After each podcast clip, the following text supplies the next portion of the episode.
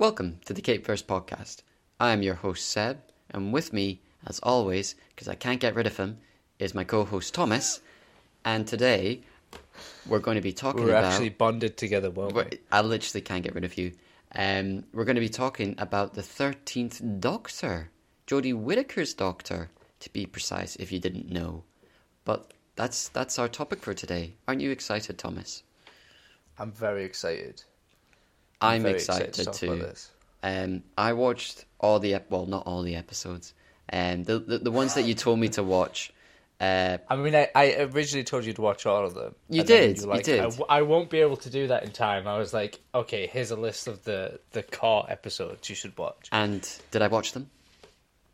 You did, you did, except Yeah. for the New Year's specials. I, I did watch the uh, the recent New Year special because the cliffhanger That's good. the cliffhanger in season twelve left me going like, wait a minute, what? How does this connect with the New Year's one? And then I watched it and it was like, oh, okay. That's my analysis that's- of the show. you know how I That's fantastic, Sid. you know how, you know how I said I've made loads of notes. That's basically my notes. It's it's just rough descriptions of my thoughts and feelings about the show. Um, that's well. Then I think uh, that's exactly where we're going to start. I think first we should have some background knowledge, and some general mhm, history. yeah, um, for those who uh, don't care, which is because I suppose if you care about this stuff, you'd be listening. Wouldn't you? yeah. I mean, Uh, anyway. I, I, un- unless unless you're brand new and you've just seen this on your Instagram feed and going, oh, who are they? And you don't know Doctor Who. Our our hardcore dedicated fans. The three people. Have we got any more? Because I remember you said we had I've- 3 I've from not America. checked. Oh, you got to check. I've not checked. Have we lost? The- those three people in America have probably turned off by now. We've lost them. Uh, oh dear. This is just you and me now. Said this is just our echo chamber. We can say whatever we want. Buffalo. That's. I like how that was an inside joke that no one's gonna get. No, because we, we did you not say in a previous episode about how I came up with the word buffalo? I can't remember. I think you did. Anyway, I'm gonna leave that unexplained. well, continue with your synopsis of uh, today's episode. So, uh, Doctor Who, for those who don't know, is a British science fiction show that's been running for 58 years. Oh, 58. It it turned 58 about four days ago. oh, did it? Um, That's quite funny. Yeah, the 23rd was the anniversary. Oh, And lovely. we're recording on the 27th. How how romantic. Um, and yeah, uh, unlike most franchises where they will recast an actor Mhm. and just reboot it or ignore the recast, Yeah. Doctor Who's unique where its main actor will regenerate and change. So it's the same character, but different people come along and Mhm. play that character. And it's I think it's like the only character like that in fiction. Where multiple people are playing the same person and all the continuity is the same. I mean, I was gonna say James Bond, but no. But that's like he doesn't like act they don't like give him plastic surgery, they don't explain why he No, we different. don't. They do. He leave- just looks different. Yeah, they do give like little nods, going like, "Oh, is it the same? Is it a code name? Stuff like that." But no, Yeah. I can't think of I think, anything um, else. I think when George Lazenby did his, there's a line where I think his his partner gets kidnapped, and he goes, "This never happened to the other guy." Yeah, and there's like stuff like that. But this is it's the same guy. He just changes his face, or same woman. and now, yeah, now I uh, spoiled the that, I'm sorry. Become a woman. you have, you uh, have. There was like controversy, as there is with this type of shit, you know. Mm-hmm. Were, And were, like, were you happy with the change? Well, I think this is a good segue to go on to our first point, which is our initial general opinions, like what we think of the change. Because personally, I do not care who plays the Doctor as long as they do a good job. I don't mm-hmm. care if it's a man or a woman. I, I, the only, I think the only thing they should be is British. Yeah, they shouldn't. They shouldn't be American. They shouldn't have. They should be from Britain. They should be born in Britain. I suppose it'd be a Um, funny take though if it was like someone from Germany. I don't. I don't I know why I, mean- I didn't. I don't know why I went straight to Germany there. Um, You in fucking Germany, man. you got a vendetta. But I, I, I don't know. I think it's because it's such a British character. yeah. and it's it's a lot of British writers, like really famous British writers, like Douglas Adams and Neil Gaiman and Mm-hmm. people like that. A lot of really good, you know, it, it it's sort of baked into that British culture. His or hers spaceship is a police box, Mhm, a British Brit- police British, box from yeah. the nineteen sixties. Yeah, I feel like if you change it to like an American actor. It lose. That's the only thing that would take away from its identity. Yeah, I mean, you know the how you have those shows in Britain where um, you've got the British one, and then the American people, I said the Americans, they uh, they try and You're copy eh? I'm really struggling. I've only had one cup of coffee today. Um, they make the American version, like you know, with Inbetweeners, The Office. Oh yeah, Do you think I, I would love to see a Doctor Who show, but it's American. It's all American. I think that'd be really funny. But Or this- really this is the thing, interesting. I, I, this is, I mean, we're compl- we're already going way off topic. I, I think that if you change the main actor, or you took this show and you made it completely American, there'd be a lot more. This might sound um, uh, Go on. offensive, potentially. To our three American that- audiences. I think there'd be a lot more like laser guns and shit like that. Yeah. I, I see that. Um, I mean, there's already enough laser guns and laser shoes.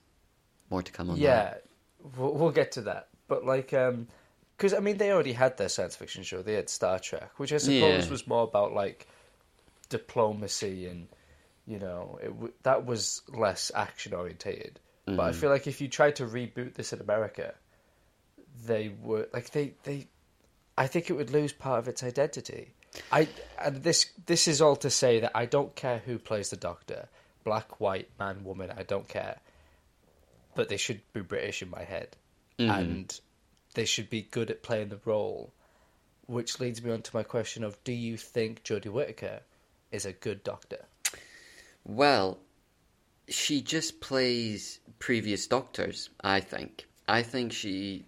I think ever since um, David Tennant, you know, with his energetic performance, quite a lot of the doctors have kind of copied that and think, oh, this is what the doctor should be. And I feel that's carried on in quite a lot of them. And I feel Jodie Whittaker is just doing the same thing with that.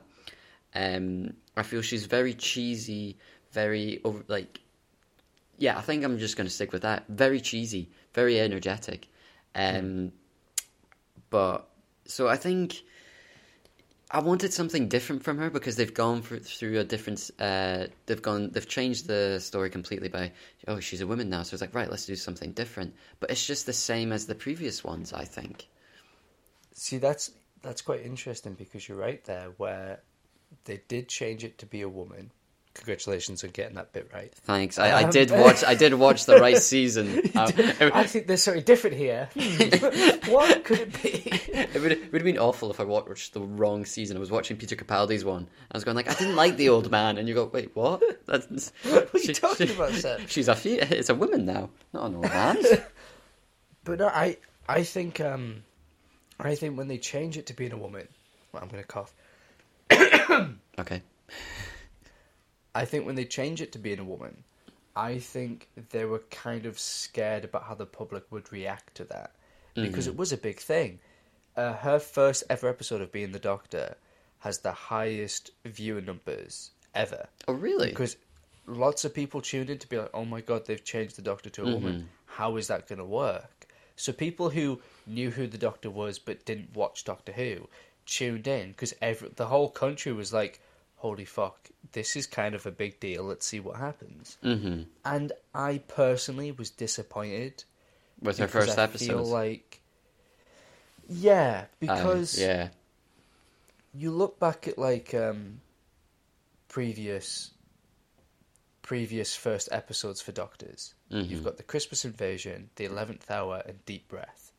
Um, and I suppose Rose, but that is like because that was Christopher Eccleston's first. You can count that as yeah, yeah. I count that one. But he's, and I suppose he is kind of fresh off a regeneration because he has that scene where he looks in the mirror and goes, "Oh, Yeah, even worse. Like Yeah. he, it, it's clearly early days for him, but he's Mhm. still confident in himself. He knows who he is enough by that point. yeah, But the other ones, the episode kind of revolves around them figuring themselves out.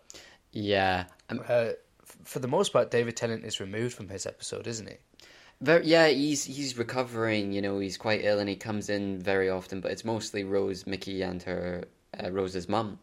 And but then he finally is- appears at the end, which is a different different strategy to sh- to introduce the new Doctor. It's a different And I think it's a smart strategy as well because this is the first time a new audience, like a younger generation, has seen uh, this happen before. So seeing the companions react to it, hmm you relate to the companions more because you're like, yeah, I'm confused as well. What's going on? Yeah, But I think it also builds anticipation. So when he comes out the TARDIS and he has that big fucking dick swinging scene, Yeah. where he walks around the Sycorax ship, and he's all like, "Look how fucking cool I am." yeah, yeah. Well, It's such a good scene, and there's such a build up to it that you really click with that Doctor straight Mhm. away. Here's the thing, though. Um, I do feel that I think ever since I think David Tennant's first episode, and I would say definitely uh, Matt Smith's first episode kind of confirmed this. Like every time there's like a new Doctor, I feel it's like the same thing going on in their first episode, where they're regenerating and they're still regenerating and they don't know who they are, and you know it's it's very similar. And I made one note going, see with like their first episode, first new different Doctor, I feel they need to change the the first episode just a bit because you've got the classics things that still happen. You know, like I mentioned, they don't know who they are. They're still regenerating. They've got to deal with this one-off monster just to introduce the new Doctor. You've got the big clothes reveal that oh, this is how our Doctor looks like, and then you've got oh, here's the new TARDIS. You know, I feel ever since the uh, Matt Smith one, especially, that that's just kept on happening. You know, they need to You, change. you say that, but I think that for the most part they have all been different, um, and I think they have all been interesting up until Jodie Whittaker's, because I think the Matt Smith's one does a really good job of instantly connecting you to the companion, the new companion. Um, Pond, Amy Pond. because yeah, because you she's like he accidentally becomes her imaginary friend. hmm And I think they do a good job of right. He's got no TARDIS. He's got no Sonic. How is he going to deal with this alien? And I think you see him interact with people. You see him figuring himself out. I think that works, and you spend a lot of time with that Doctor, opposed to David Tennant's one when he's in bed the whole episode. And then with Peter Capaldi's episode, I think they do a good job of again that you you sort of settle the audience into an older actor, and I think they explore some really interesting ideas where because a big part of Clara and the Eleventh's relationship was kind of like a weird flirty sexual one, Oh, which is yeah. kind of strange. There's that weird line where Matt Smith's doctor says, and he's talking about Clara. He says that she's a riddle wrapped in an enigma, wrapped in a skirt that's just a little bit too tight. Oh. And he says it really creepy. Oh. Cheeky. It's really it's getting getting like hot kinda- here, isn't it? So I think when he regenerated into an old man, I think they did. There was some interesting character stuff there, where she's talking to Madame Vastra, and she's like, he, "He looks old," and she's like, "Did you think he was young?" She's like, "But he looked young," and she's like, "But he's like thousands of years old." And there's that great line where Capaldi's doctor says, "Clara, I'm not your boyfriend," and she's like, "I never thought you were," and he's like, "I didn't say it was my mistake." Oh. I think that that episode it's interesting because it takes character work that had been developed on in the with the eleventh Doctor hmm and kind of changes it up because now the dynamic has changed.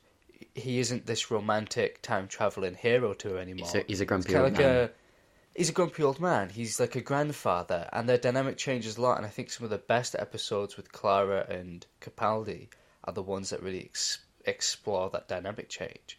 Now you look at Jodie Whittaker's first episode as the Doctor, and you have to introduce the brand new Doctor, hmm three new companions, a villain.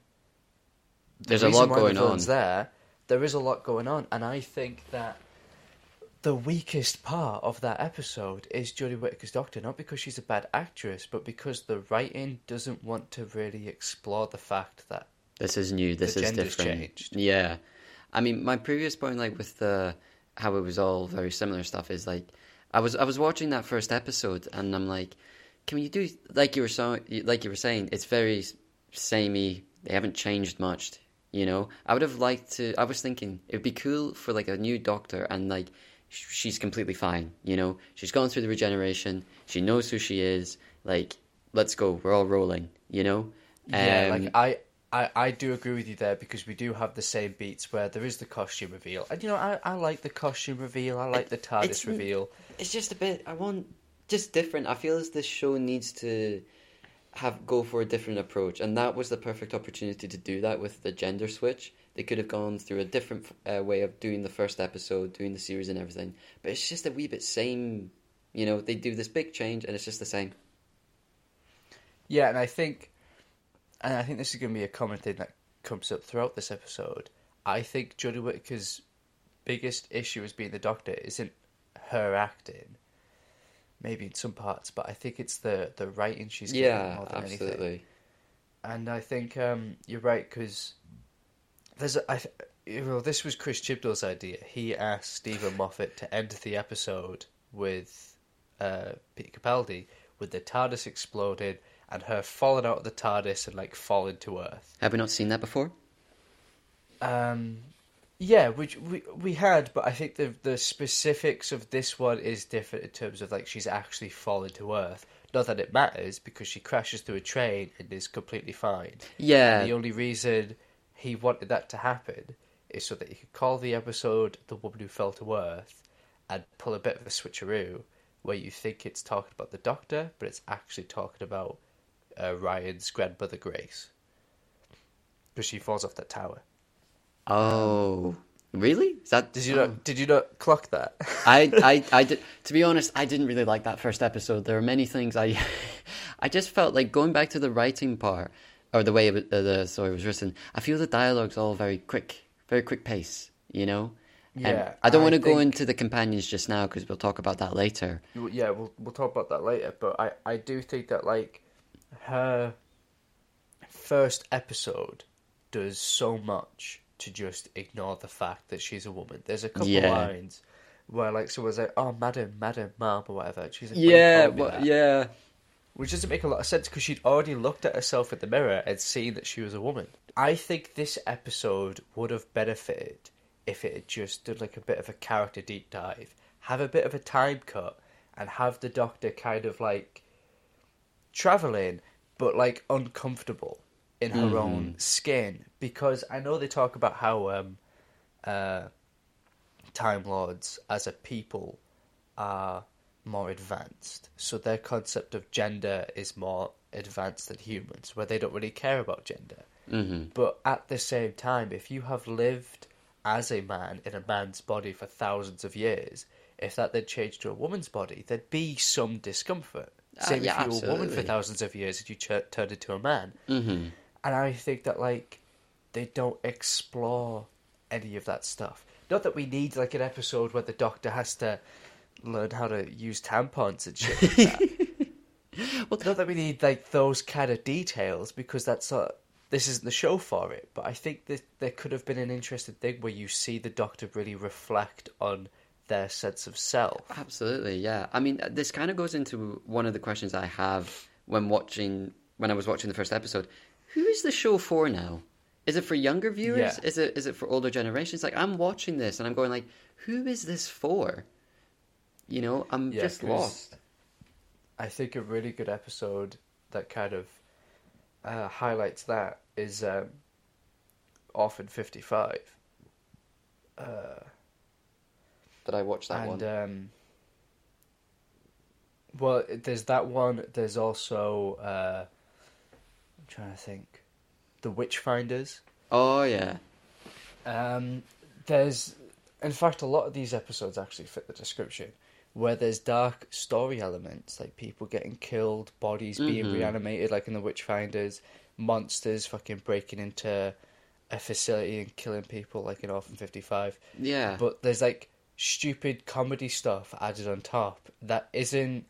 It's like you can have comedy not be cringe and not be silly, not be like directly aimed towards kids.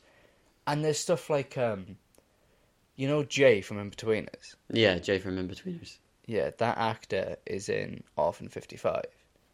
Oh, so he is. He's got the green hair. Oh, I completely And forgot. it's it's clearly a wig, and he's Uh-huh. got a kid who clearly has a green wig on, and they like. It's one of those things where you didn't have to put him in that wig, but the fact you've put him in that wig, Makes all I'm looking out. at is going, "Oh, that's a wig." And Yeah, it's supposed to be real hair, but I'm like, that's just a wig. It takes you out of it. It looks silly. So when there's serious stuff going on, you're just like, oh, but it's kind of stupid. you know? yeah. I mean, And a lot of the bad guys have stupid names, like Pting. oh yeah. I know. The main villain of season 11, Jodie Whittaker's first series, is Tom, called Tim, Tim Shaw. Tim Shaw. I, is that supposed to be a joke or something? Like, I really don't get it. This big bad. yeah, because his his, na- Tim his, Shaw. his original name's like Jim Jim or Jim something, like that. And then they're like, oh, do you Tim mean Tim Shaw? And then that becomes his name. I googled. And then when I googled Tim Shaw, thinking like, oh, there's got to be a reference here. Apparently, it's just um, the closest I got was a guy from America, and in like the 40s, 50s, who can dance really well. and I'm, I'm just like, is this? it's it's is this the? that clearly. I mean, is it though? I mean, because this guy who danced in America, he didn't put teeth on his head or anything. You know, he wasn't like a predator. Um, but speaking of predator, um, can we still talk about? We can still talk about the first episode. This is still our first impressions. Yeah, yeah, yeah. Um, I did like the villain. I think that's the one thing I kind of did like. I think it was quite a cool. I mean, cool. I like wee- the actor. I like is- the look. Who is the actor?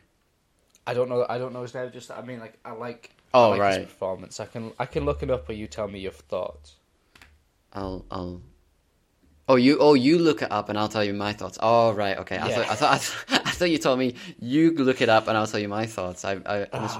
I'm sorry. No, I did like it, but then in one of my notes it said is like the Predator is cool, and I put the Predator. Is it basically Predator? I feel it's like pretty much Yeah, another alien that we've already seen. Because doesn't he? Um, he's like, oh, I, I have to come to Earth to kill someone to prove my Leadership. whatever." Yeah, I can Yeah. take the role of leader in my my people, and he cheats, of course. Um, It's an actor called um, Samuel Oatley. Okay. From his, what I've seen, he's not been in much. But what he, but is his his family- in Doctor Who. is his family famous for making notes?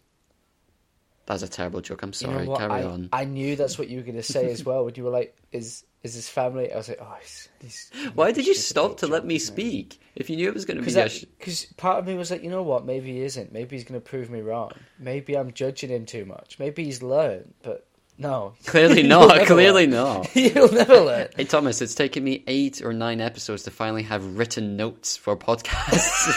that's, that's a good like, point. it's taken me ages to learn how to properly do a podcast. That's a good point. Um, but yeah, like, so I I, I think his performance as a villain is really good, and I think the makeup does like, I think the design of the villain is good. I think, Mm-hmm. um, you know, that's actually it. Because I was gonna say I think his motives are good, and I suppose they are, but I think the way he's, the way he's connected to the story, is very, um, weak. How do you mean? I think because like we were talking about, you know, her first impressions, she's kind of she drops on a train which conveniently has all the necessary people yeah, yeah. I was, I, connected that was. to this plot. I know. Um, I don't know whether to mention it now, but or save it for the companions part. I feel I'll, I'll save it for the companions part. Keep it with our first impressions, but continue. um, and like conveniences and stuff like that happen a lot in Doctor Who. Like, um, you know, how did uh, the eleventh Doctor land in Amy Pond's garden? Yeah, and where like the crack in the wall and space and time was like how how was that the first time he found the crack or whatever like there's there are like elements of coincidence but this is such a big coincidence where literally every person connected with that plot Is is, all on the train. Literally, This is a huge TARDIS team. It's the biggest TARDIS team they've introduced all in the one go. Mm-hmm. Like in season one, we got Rose, then we get Captain Jack later on. So there's still like four of them, but you get introduced to them bit by bit. Um, like with Mickey as well included. yeah. Um, and even though they only have like an episode together or whatever. But like same with uh, Rory and Amy, like you have a couple episodes with Amy, then they bring Rory on. It's gradual. They have a yeah, they have a couple episodes with River Song. Like um, they do stuff where they introduce, they let you get used to a character before adding another character Mm-hmm. on top. Whereas this one, they were like, here's four main characters that all have to be developed at the same time as the Doctor. Yeah, because of super that, rushed. the Doctor, yeah, the Doctor takes a backseat. hmm And I think it's such a shame because as the first female Doctor, there's a lot you could do with that. You could lead into more feminine um, character types because the Doctor's mostly had like masculine coded character types. He's either been a romantic hero hmm or an old like, Man. grandfather figure, hmm and are kind of like a big man child. But they don't like, you know, they they could have made her like um, not that they should have done this, but they could have made her like a seductress, like characters like Poison Ivy or Catwoman, which I think would be a bit too much for the Doctor. Especially, it's, uh, it's- yeah, It's a feminine coded character trait, or Mm-hmm. they could have made her a more maternal figure, make her like the a mother to the universe. You know, that would be nice. That'd be sweet. Yeah, you know, they could have done stuff like that, but they don't lead into any of that kind of. You know, they don't actually have anything that makes her necessary to be a woman, which you know is good because yeah, at the end of the day, like it doesn't really matter. But considering this is the first female character or the first female actor playing this character, it would have been nice to see how that character responds to now being a woman, Yeah, and you don't get any of that. absolutely. Because I think I feel now after having well, ever since Christopher Eccleston, we had one, two, three, four. This is our fifth one. Yeah. Ever since. Christ- Uh, I, su- I suppose we've also had John Hurt's War Doctor. Ah, yeah. So the sixth one, and I feel that in the writer's mind, the Doctor has to be crazy. He has to be energetic, and that's what they kind of stick to. It's just upsetting. Like, like I, you mentioning the like the mother of the universe or like a seductive. These are cool things to do with the Doctor and change it and make it brand new and keep the audience interested. But I feel because, like you said, there were large. you could have made her cold. You could have made her a bit meaner. You could have made her yeah, I, I've indifferent. I've written here as a different, like a change, a darker Doctor. You know, a bit, bit more like Christopher Eccleston, where he's like, where, where she's a bit more brutal, a wee bit more quick-witted, and just mean to her companions. Maybe you know, just something different instead of the energetic. I'm the Doctor. I know everything. Um, I feel they would have been better if they did that. Off the back of that, since we both seem fairly um, found her first um, episode a little disappointing and her character initially a little disappointing. Out of the episodes you've seen, what would you say is your favourite? Not including season 13. Not 'cause We're including going to talk about that later. Okay. Um, I would have to say, um, I'm just having a wee think. I generally think episode six of season one, um, where the demons of Punjab, yeah, Yeah. and also uh, that episode with uh, the lonely Cyberman, like the first time we see that character.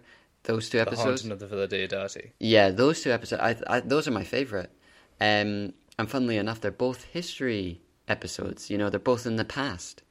Um, Yes, they are. yeah, uh, I'll go into later about that. But yeah, those are my two favorite ones. Um, because I like the aliens in uh, Demons of the Punjab. I thought they were really cool. Where you think at the beginning, oh, like, oh, they're killing all the people, but then the twist at the end is like, no, they're just they're just looking after the people that die alone. And I was like, oh, that's that's really cool. You know, we haven't really seen that, and they do look terrifying when you first see them. Going like, oh, what the, what's their, what are they up to? Um, and then so like towards the end, um, when spoiler alert, where the husband gets killed, and they just appears like, don't worry, we'll we'll look after him, we'll we'll respect him. I was like, oh, that's That's really cool. And I also like the history behind that, like the episode that it was set in. Um, I thought we could have gone a wee bit more of the history, but uh, I'll save that for later. Um, other things I liked about that episode. Uh, I think that's pretty much it. I, I did like the family drama thing, um, and that was cool to witness in that episode. But that's from that episode, episode six. Uh, do you want me to go into my other one, or should I listen to your favorite episodes? Well, I think your other uh, favorite episode is also one of mine. I'm a big fan of the Haunting of Villa Diodati as It's a well. it's a good one. Fun fact, fun fact, I've been to the Villa Diodati. Have you actually? Yeah. Why? It's um it's uh I went uh traveling. Um Was the doctor? that's the most hipster that's the most hipster fucking statement, isn't it? I was uh, traveling on my gap But year. that's that's what they say in Doctor Who. It's like, oh, I've just been traveling, so maybe you're trying to make a wee reference to the show there. Nice, nicely done there. Um, I'm impressed. But I I actually I actually went because I because of this, because of the story of Frankenstein, because that's where um it was written. And I was in the town that the the villa was in. I thought, oh, I'll go have a look. I bet it's like a, a tourist attraction because it's like a semi famous story, and it's literally just someone's house. It's like it's like people live there, and you can go. And it's Wait, can you can't rent really it? See, uh, no, so people live there. Oh, people actually live It's there. someone's oh. home Oh, and they've like there's like trees all around it, so you can't really see the villa. It has Villa Diodati on like the fucking plaque of the house, but it's all gated up, and it's it's um it's not like a tourist site at all. It's like someone's home, so you, you can't like actually visit the Villa Diodati. You can sort of just stand outside it and annoy the neighbours. is that literally Um, all you did? Yeah, That sounds. like, oh, this will be this will be really cool. Oh, it's someone's house. This sounds like a great traveling story, Thomas. You you had so much fun on your gap year, going to a house and annoying I had the a neighbors. great time. Um, but back to Doctor Who. Yeah, Um, sorry. I did, I do like that episode. It's it's interesting though because, do you know anything about the Big Finish audio dramas? The finish, The Big Finish audio dramas. like finishes in like the Finland. No, Big Finish is a company. Oh, big fin. Oh It's no, called, it's no, called Big Finish. no. Um, they're a company who uh, have like the official license to Doctor Who, so they can create audio Oh. dramas that, for the Oh, most right, part, are considered canon. Oh, are they? Um, yeah, for the most part. That's quite cool. Some if the show overwrites it, then they they're no longer canon because the show is like the main thing, and Of there's some really yeah. interesting things.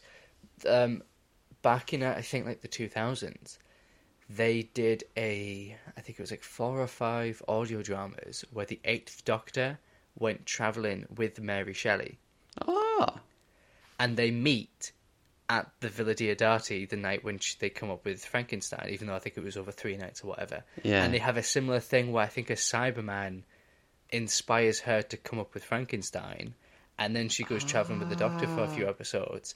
And clearly, those stories are no longer canon because of because this episode. this one, yeah. Ah. So it's it's weird, and they reference it in you know that ep- that mini episode where they brought Paul McGann back the night of the Doctor. Yeah, yeah, yeah, yeah. I think they reference it because he has like a, he toasts to all his previous companions, and I'm pretty sure he says Mary, and it's a reference to Mary Shelley. That's quite cool. So yeah, I like that. yeah, it's it's it's weird, and I think kind of one of the reasons why, or one of the theories for why there's these inconsistencies, is they go, oh well, the, because the time war was affecting time, it's affected stuff like that. I'm I'm not Um, I'm not gonna lie. I'm really confused with all like the time traveling and history stuff.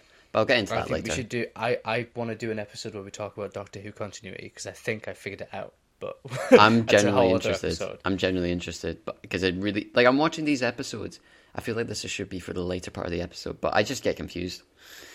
I I think I figured it out.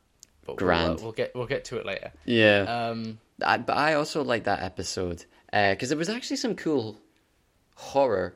I think you know when um, they're getting stuck in like the loop and everything. They go through one room and they're back in it, and then there's like weird Yeah. ghosts. Um, you know what I find really fun about that episode is you have those ghosts haunting Bradley Walsh, And at the end, Yeah, yeah. like, yeah. What's with those ghosts then? And they're like, we talking about, and it like kind of implies that oh no, it might actually have also been haunted at the same time as all the Cyberman stuff's going on. So Yeah. That's really fun. I like that. I also thought it was quite a funny episode in some parts. Um, don't know why. I th- no, I do know You know what? why. I do know why. Like you know, with the skeleton hand, um, and Gra- um, Graham's grandson or step grandson, Uh, Ryan. Ryan. Yeah. Uh, and then, like when he starts choking, he's go, "Yep, that's a hand." Like it was, a, there was like some funny moments there. I think it Um, was it was definitely one of the better written episodes. I think Yeah, it I- it made use of the characters. Yeah, I also kind of like the cool stakes at the end where, um, and I wish they kind of went more into this, where you know you have to save this man from the past, um, to save the future and everything, or you kill him and the future's gone. You know, Yeah. the needs of the many outweigh the needs of the few. Uh, it's, it's, it was really cool, but you know that speech the doctor gives, going like, "No, no, we we have to save him because then it buggers up your future and everything just gets changed because they wanted to Yeah. yeah, it's it's cool stuff and we don't get more of that in other episodes um No, you- you're right. I, I do think I do think this is one of the better written ones. I do think it does have some good character stuff like that. mhm. I do think that the um, the foreshadowing for the episode is kind of very like ham-fisted. what type Um, what foreshadowing In uh, you watch Prisoner of the Judoon, right? Fugitive of the Judoon. yeah yeah yeah yeah yeah The Captain Jack bit where Captain Jack. oh like, um, yes yes yes uh, don't Beware give the lone yeah don't give it don't give what it Yeah. wants yeah yeah yeah And then when he comes back in the New Year's special, he's like, "I told you to look out about the Spider-Man." She's like, "Well, it's it's fine now." Like it's so, it it was clear an after it was clear an afterthought. It was clear like, oh, we're gonna bring Jack back. How do we make him relevant? Make him somehow know about the lone Cyberman? Like how, like it's how did he know about that? It's, yeah it never gets addressed does it yeah, it's just weird. And if he knew about that, why didn't he do anything? Like, Yeah. it's it's weird. It's one of those things where clearly that's an afterthought. Ab- Um, yeah absolutely I, uh, speak still on that topic of that episode I do kind of like the character of the lonely Cyberman you know where he's like still half He's human and fantastic. like I do like that how we've seen Cybermen in the past and they just have no emotion, you know, because if they did have emotion, they'd be in pain all the time. Um, whereas this one, you know, he's got he wants to get revenge, he he wants to fix things, and it was cool to see that have a Cyberman He's, with he's emotion. also like he's fanatically devoted to being a Cyberman. Like Yeah. he killed his family because they wouldn't convert to being a Cyberman. It's, and it's kind of he wanted up. to. It's really fucked up. Like he wanted to convert, but the Cybermen didn't want him. Like that's never explained. Yeah, Like, why didn't they want him? I think it is interesting. I think that's one of the strengths that Ch- uh, Chris Chibnall has is writing villains, especially these iconic villains. I think he's good at writing the Master. Um, did you like the Master? his, I did like the Master. Okay, We'll get into that later on. Um, Um, but I did like the Master, even though I have issues with it. Um, I think his Daleks are really good. I know you've not seen it, but at least not for a while. But I think the Dalek from Resolution, the first New Year's special, where it's made out The- of carbon metal. Yeah. I didn't like that at all. I liked the character though. I think that Dalek was really interesting, and I think the cyber this Cyberman is really interesting as well. I think the Sontarans in Flux. We'll get into that next week. Uh-huh. but I think those are really. I think Chris Chibnall, one of his strengths, is writing classic villains. But do you not remember when they he took the reins of Doctor Who and he said in the first season, like, or he said at the very beginning, we're going to have new monsters. We're not going to use original monsters we've seen in the past. It's all going to be brand new. Then after season one, and then New Year special comes along, it's like, yeah, we're doing the Daleks, Cybermen, Sontarans, and everything. Yeah, they're all coming back. They're all coming back.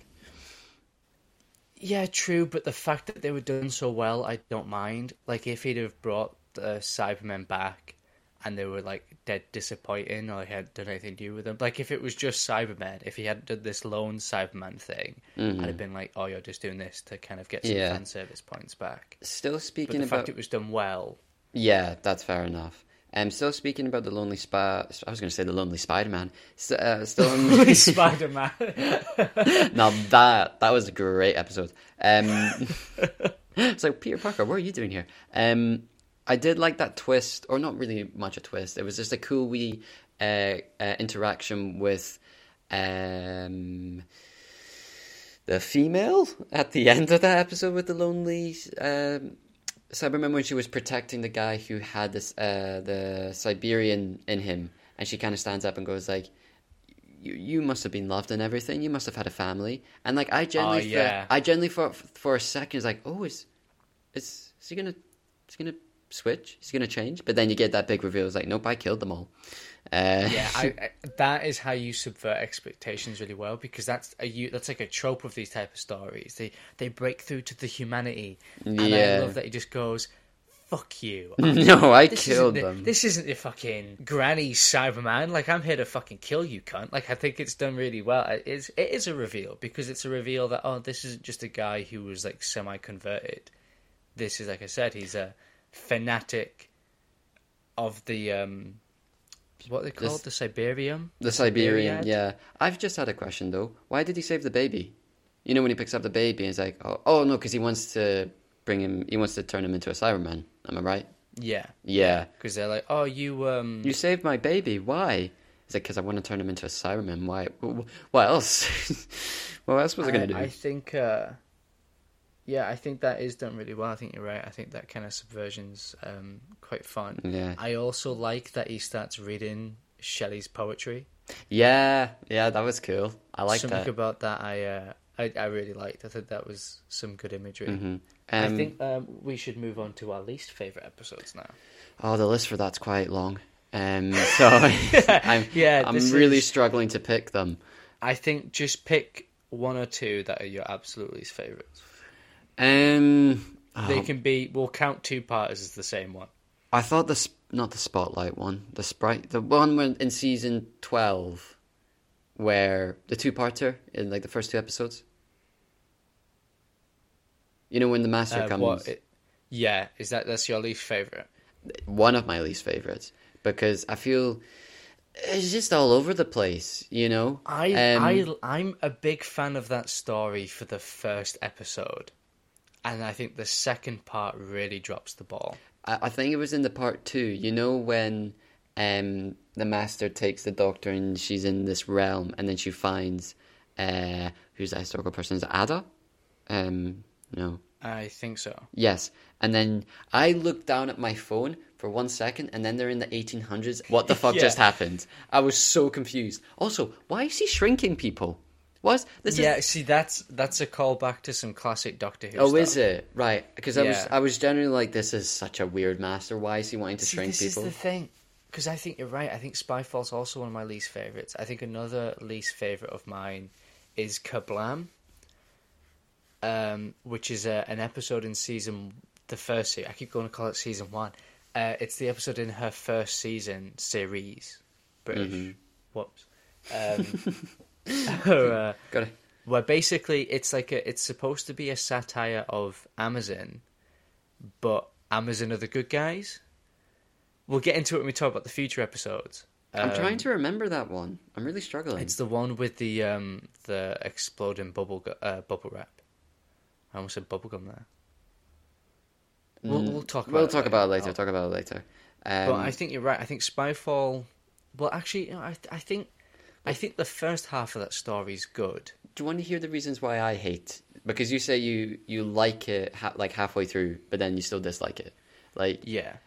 first thing, um, weird that they brought MI6. Is this the first time that they brought MI6 into Doctor Who? Because it's always been Unit and Torchwood.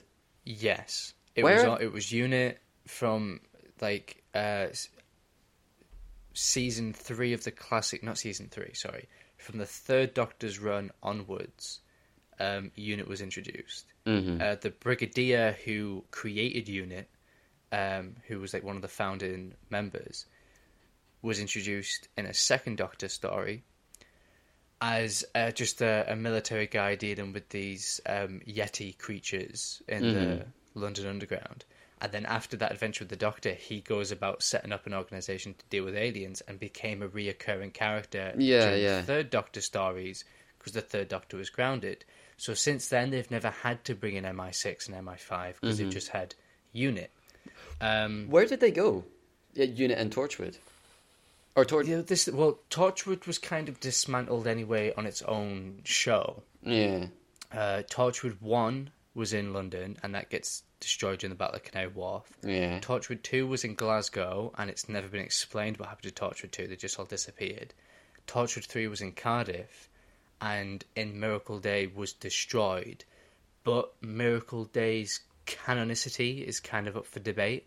Right. And I think in the audio dramas, Torchwood is like rebuilt, but it's like a small independent organization of just Captain Jack and Gwen.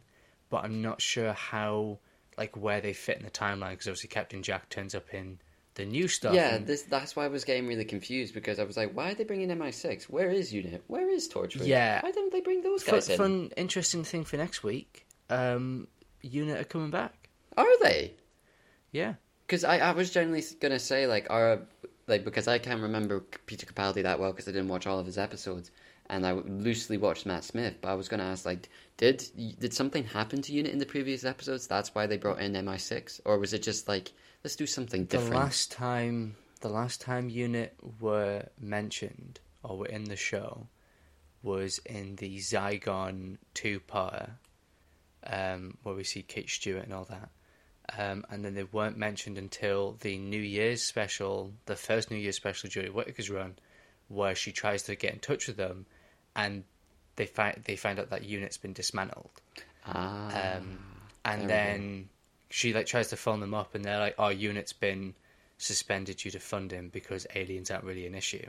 Because since Steven Moffat did Big Bang Two and rebooted the universe, all the alien invasions of Earth never happened. Oh, I didn't the realize show- that. yeah, that's, why really no one knows who the Daleks are anymore. Ah, And this is the thing: the show says this, but never explains it, because certain characters remember some things, But like no. um, John Simm's Master returns, and he disguises himself as a character called Mister Razor for like ten years or whatever, because he thinks Bill Potts will recognize him because he used to be the Prime Minister of the UK. yeah, But yeah. when he takes off his mask, Bill Potts doesn't react. And he never asks her. We never find out if she does recognize him, so we don't know if she remembers that. It's all weird and vague, and they've never It's- really addressed It's it. it's lazy writing. That's what it is. Um, yeah. And it kind of fits together, but because no one's actually talked about it or explored it, you don't know how much of that is um, is planned or yeah. Um, whatever. It's weird. Yeah, uh, going back to that uh, part one episode, the other thing I didn't like was like the MI6 gadgets. It was very cheesy, you know, with like the laser shoes. Um, it was, I also think it's weird that they just give them like boxes of that stuff. yeah, it's very odd. Also, Like- what was there like a weird James Bond reference in the show? Like why? Because you got um, they got all dressed up to go to the party, and it's like, The whole episode's a James Bond But reference. That's why? It's called Spyfall. but why? It just I, I didn't think, like it at um, all. Um, I think what Christopher was going for was the first episode of each season was going to have a title that was a reference to a movie. The Woman Who Fell to Earth is a reference to a film called The Man Who Fell to Earth, and Spyfall is obviously a reference to Skyfall. But why? Um, I don't know the exact reason, and I also don't like that it's called Spyfall Part One, Part Two, but the second part completely abandons the um, spy yeah, yeah. gimmick altogether. Um, I, again, I, I don't know if I should save this for later when we talk about the master, but th- th- those were other things I didn't like. I didn't like the um, what was it? Yeah, the the weird chase at the end. Like, what they were they're on bikes and they're shooting each other. It's like I've written this Oh, is yeah. shit. Just stop. Um, and and I was saying like, why are they chasing a plane? You know, the plane is like it's about to take off, right? And it already, when a plane is about to take off, it is going at like incredible speeds. Yet they're Oh, yeah, they going run like, after it. Yeah, Graham, who is an old man, is like, I can make it. Um, and also, I did not like the reveal of the master at all. Oh, didn't you? Oh, I, I, quite no, liked it. because right here, it's like they get on the plane, and he goes like, "Oh, I wasn't really a good sprint. I'm not a really good sprinter." And then the doctor goes like, "Wait a minute, no, no, no, no, you are. I've, I've read your file. You can sprint." And he goes, "Oh shit." Oh well, time to reveal. I'm the master. Ha ha ha! You got me. It was just a bit but I, weird. I think he did that on purpose.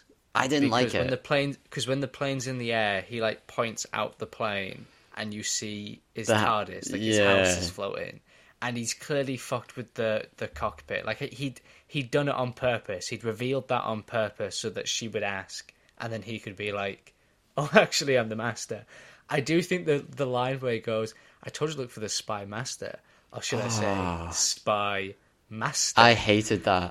I really do, hated I do that. find I do like his performance. I do like him as the Oh, master. I have a question. He's he's not my favorite, but I do like him.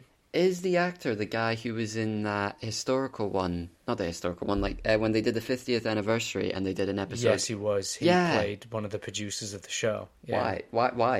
it's just a bit odd. Um, uh, he must be a fan. He must really like the show. Then, Yeah. I think, um, well, he said I'd assume as much. But I, I like his performance because he's he's a lot more unhinged, but he's he's I take it we're talking about the master now. We can all say our stuff about the master. Or are we still talking about the least where- episodes? Least favorite episodes? because? I actually hadn't put a thing in for. Um, well, we'll talk about villains now then, because we're because this is going to segue into because we've talked about our worst episode. So the worst episodes is the Spy Fly and all the other ones. The Spy Fly, Spy Fall. I don't care. It's a shit episode. No, actually, I think I think my least favorite episode. I not my least favorite. We'll we'll talk about it later on. I've got some thoughts. Oh, actually, I'll talk about Kerblam as well. No, because we'll we'll. I've got some thought. We'll get we'll get to it all later. There's other stuff I want to talk too about. much we need to talk about. There's just so much. What was the point in Um, having like a like a synopsis of the show if we're just going to go back and forth? It'd be fine. We'll just keep going. This is this is what we're going Um, to talk about. Actually, no, we're going to talk about this. This wasn't in our original plan, but we'll No, just, we'll just like go with it. because it all kind of links in because there's there's stuff I want to talk about for worst episodes, but I want to save it for historicals and futures. But Yeah, anyway, right. We'll just get to it. What are we talking about? We're talking about the villains, right? now, Terminator. so we're talking about the, the Terminator Master. films, right? No, we're talking about Sky, we're talking about Keep on Skyfall. topic. um, fucking the Master Didn't like him. in this version, Sacha Dhawan's version. I I think like that reveal was quite fun and campy, in like a, a very over the top kind of villain way. But I love that he's clearly just having fun, that he's just doing this, which is why I don't like the second part because you think he's got this really big elaborate plan When he doesn't. that he's clearly been working towards. And then, like, the second episode, it's too focused on wanting to celebrate um, women inventors of history or intelligent women of history because you have those two women get introduced, and then with their combined intelligence, they defeat the master. But because they're trying to fit that plot line in, that involves the doctor traveling back in time. Mhm. So because they're doing that, the companions don't have a lot to do. They just kind of run around and I was- just end up at that hangar. They don't really do much. I- I think the second part of that story really just goes off the rails. And even the master stops being fun. And there's like some weird racist shit going on as well. Is there? What, what, what are you talking about? like um because uh this actor he's like the first actor of color to play the master right but in this story he ends up working for the nazis Yeah. go back yeah, to like yeah, world yeah. war two and he's got a perception filter on to make them see what they want to see and then the doctor reveals to the nazis that he's actually a double agent that he's been leaking information. And then, after she's already said, oh yeah, he's a double agent, and they go to arrest him, she then turns off the perception filter and says, now they'll see you for who you really are. And Oh. And it's it's Oh. weird because she didn't need to disable the perception filter. They were already coming after it. They were already coming after him. Oh, and that weird. line of like now they'll see you for who they really don't are. like and I don't think that's the doctor being racist, but I think clearly It- the writers were like, "Oh, Let's educate the children. Ooh, can you hear that?" someone going up the stairs. No, fucking. I think my dad was uh, clearing out the fireplace. Oh. It's gone now. Um, so yeah, I think that line. To ed- it's like it's there's like weird Maybe um, it was- implications there. Yeah, maybe it was to educate the children that you know the Nazis didn't like black people. but don't do it in like a weird. Ah, the Nazis are gonna get one over you. I've disabled your perception filter. Now you're gonna get what you deserve. Like it's just so weirdly done. Oh, just I, I don't know that. It made me. unco- I yeah. also don't like the fact that they imply that the Master has been living on Earth Yes, since the 1940s. yes. 1940s. I I don't get it. I don't get it. I I that, I think that's the reason why I didn't like these two episodes because it was just so confusing. I was like, "What are you doing, Master?" And also when he's in Australia, and the doctor goes, and the, the doctor says, "Oh, I, I've met him once." Um, it's like, how? How do you how how do you know this person and you don't realize it's the Master? Um, because when you go to his house, he's got all this tech and everything, and you know when the spy people, this the white spotlight bad guys, what are they called? The aliens. They turn up to his house. I can't remember the weird dimensional people. Yeah, they turn up to his house, and then he's got like this weird hmm. force field thing.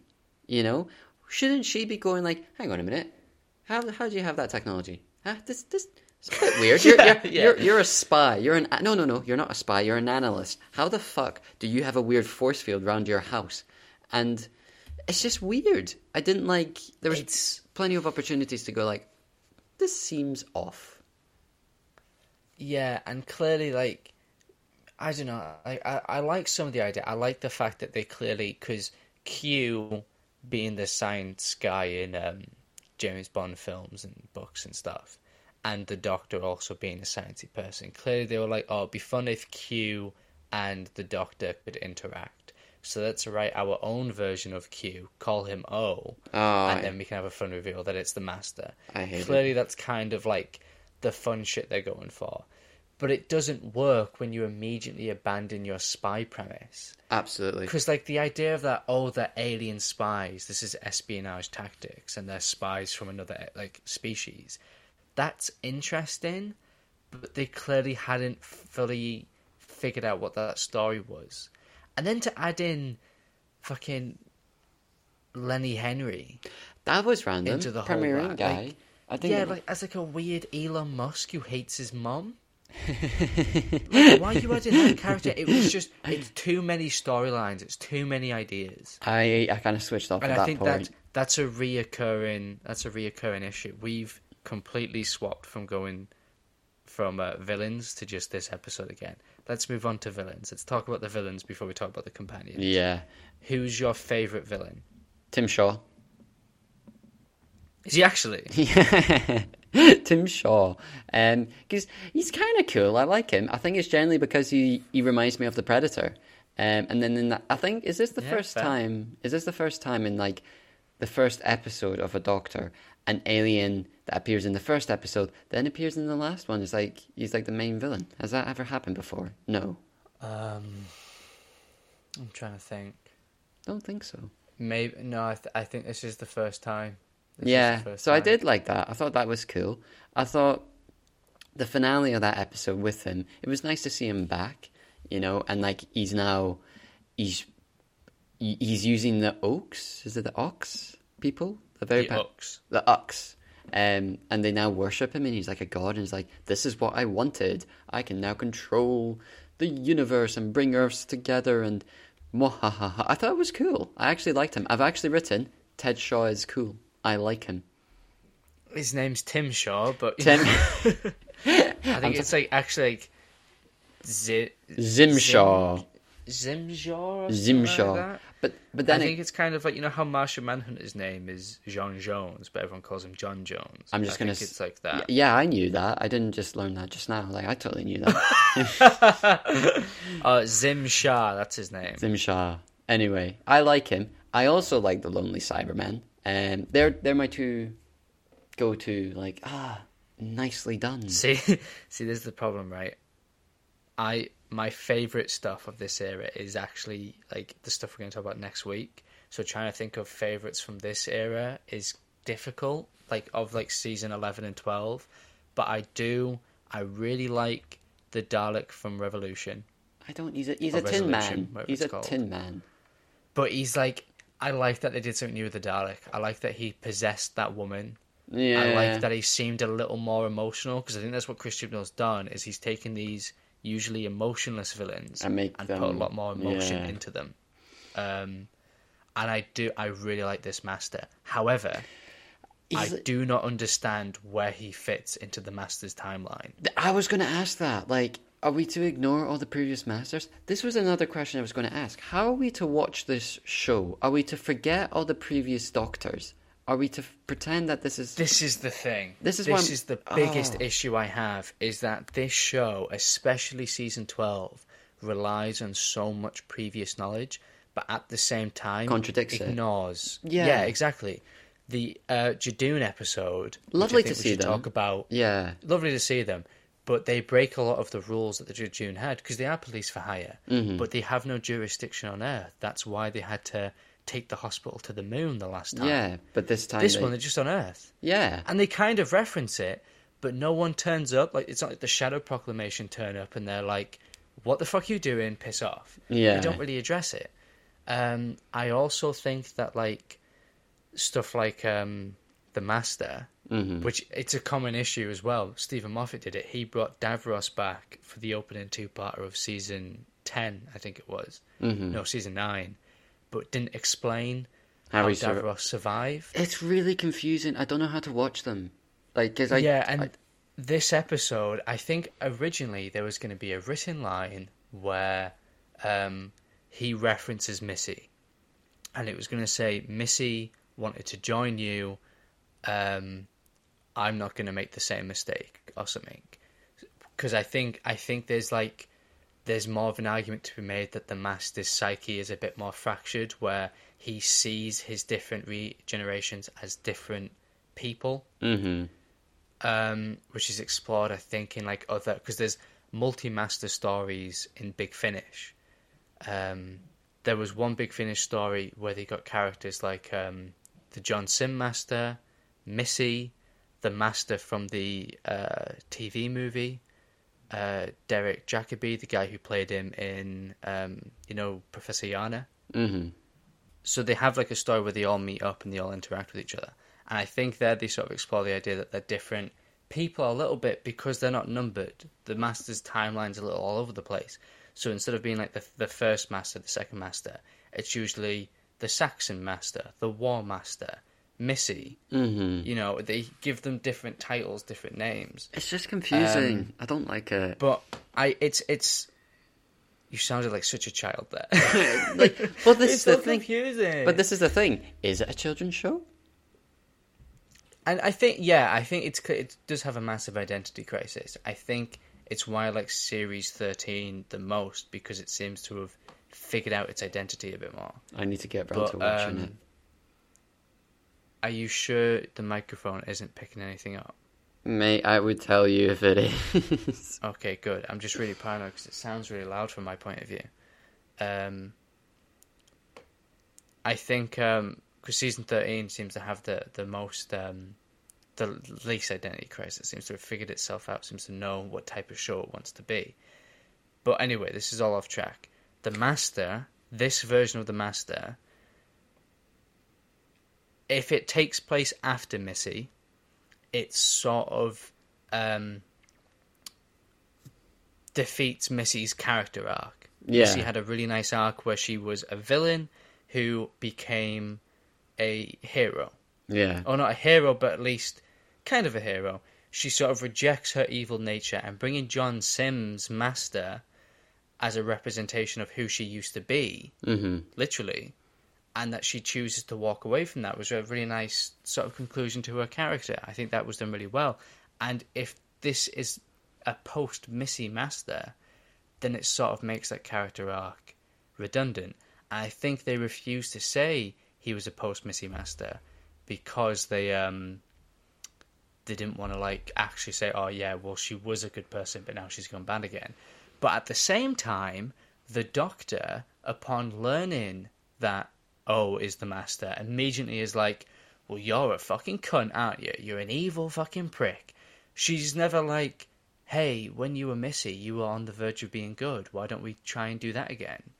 She instantly goes to, you're a villain, I need to stop you. So is that? I think that's the worst part of that character is the fact that, yeah, okay, this master could be before Missy, hmm but the fact that the doctor treats him Like like, a big- you're just a villain. Yeah, yeah, yeah. It makes everything she's learnt with Missy redundant. Yeah, this is why I'm so confused on like how to watch it. It's just I had so many questions. Also, like in the, in the first time we see, like in the two parter, mas- the master's wanting to kill the doctor. Yes, no. Who knows? This is I think like, so. But then afterwards, like there's opportunities to kill her, and um, I don't get it, man. I don't like the master. He one thing though about the master, he reminded me a lot of the Joker. Yeah, I think they have. They've made him a lot more emotionally unstable and a lot more erratic, Yeah. which I kind of like because it. I think there's because he's a villain, and because his timeline isn't as distinct. I guess writers feel like they can change him up a lot more than writers can feel they can change up the the Doctor. Because I think if you put Sacha Dhawan's Master, Missy, and John Simm's Master all in the same room, they are very different personalities. Absolutely. Well, I think yeah. if you put Matt Smith and um, Whittaker's doctors together, they've got very similar energy. Yeah, it'd be too much. I would actually have to stop watching if that happened. I was, I would just like, I can't. Too much for me. I think I think it would be quite interesting to see David Tennant, Matt Smith, and Jodie Whittaker together because I think David Tennant's doctor would be more like the dad to two hyperactive kids. I think that dynamic could be fun. Oh, there was something I wanted to mention about Jodie Whittaker, Jodie Whittaker's doctor as well. that I've just suddenly remembered. Can I say it? Go for it. You know how she's all very energetic and very cheesy in like the season Yeah. one, and then you get to season two, and when you realize spoilers that the Master has destroyed Gallifrey, she becomes a wee bit dark and a wee bit you know brooding and like oh I'm sad. Hmm. It feels weird because she's in the first season she's all energetic, and so when she tries to be dark and serious, it seems unnatural. That's what that's what I felt when I was watching it. It just felt a bit odd. I kind of saw it more as like a progression, or actually, maybe not a progression, but a regression, because I think in my head, the reason why Jodie Whittaker's Doctor is so hypergenic and whatever is because after the Peter Capaldi era, where he he is old, he he subconsciously, it's implied, became an old man again because he'd lived for hundreds of years on this one planet, so he felt old. Mm-hmm. Because he'd been in the one place for so long, he felt old, so he regenerated to an old man to reflect that. And then he rediscovers Gallifrey, he sort of reconnects with his past um, through that planet and then the Master. I think he was like, I want a fresh start, I want to be young again, I want to be like full of energy. I've I've corrected all of my sins from the Time War, so I want to move on from the Time War and do something else, be someone else. Which is probably why Jodie Whittaker doesn't really talk about the Time War that much, like her doctor at least. Yeah, she But can't. then, Yeah.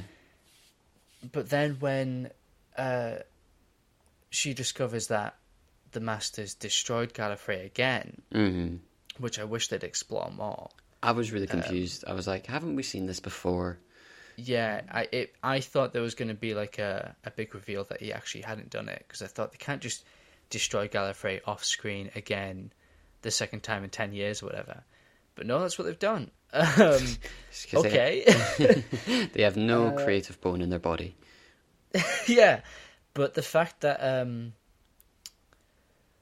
the fact that she did get that little bit darker, I like to think of it as oh, all that trauma she went through of the time war is starting to bubble back up to the surface. Okay.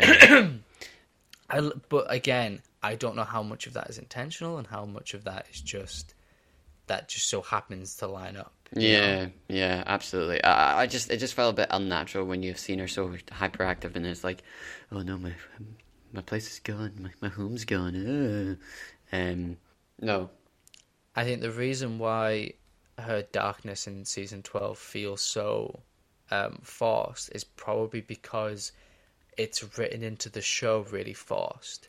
There's a couple times that season where they go, You've been in a mood, and she goes, No, I've not, and that's it. yeah, yeah. I know, I know what you're referring to. I Which I think that. is a good time, a good way to segue into what do we think of the relationships? Before we talk about the characters themselves, what do we think about the what do we think about the relationships between the companions and the Doctor? We've seen it all before. No. Like it's the same sort of relationship where they know nothing and they're literally there so that the audience understands what the hell the talk the doctor's doing, you know, and all the big shit. Um, like it's just the same old stuff. I thought their introduction was a bit off. Oh no, still talking about um, the relationship with the doctor. I get carried away here when I've got so many notes, Thomas. It's weird. it's weird having notes. Um, yeah, like at the beginning, this is one thing that I noticed. Like at the beginning, uh, when the doctor meets the companions and everything, they're clueless. Yeah, they know nothing. Yeah. They're like, "What are you doing?" It Just doesn't make sense. Why are you doing that? And then I noticed in the Cyberman episode, you know, when, um, just after we've, after like the Frankenstein one, you know, the horror house. Oh, the Ascension of the Cybermen. Yeah, yeah. And they're walking in with like gadgets that the doctor gives them. And then the the humans there are going like, "Oh, what's this?" And then the companions are like, "Oh, it's a it's a force field thing." Like they know so much now, and I don't know if it's like a common thing with the companions. Like once you start traveling with the doctor, they all then start to understand the shit that's going on. Yeah, I I think that happens a lot. I mean, if you look at the Russell T Davies era companions, Martha joined Unit. Mm-hmm. Uh, Rose Tyler joined Torchwood in the in that parallel universe. They took on they, they took their experiences and applied that to protecting the Earth. I think that that I I buy that. I think if it got to that episode and they were still completely clueless, they've kind of done a bad job as being companions. yeah. By that point, they should be kind of in tune. At the same time, though, because as much as that shows development that they've learned all this stuff, I feel like this is the weakest team, the weakest TARDIS team, because I don't think any of those companions have an actual personal relationship to the Doctor. How do you mean? if you look at all the previous companion relationships with the Doctor, Mm-hmm. the Doctor meets them and has a one-on-one uh, adventure with that companion.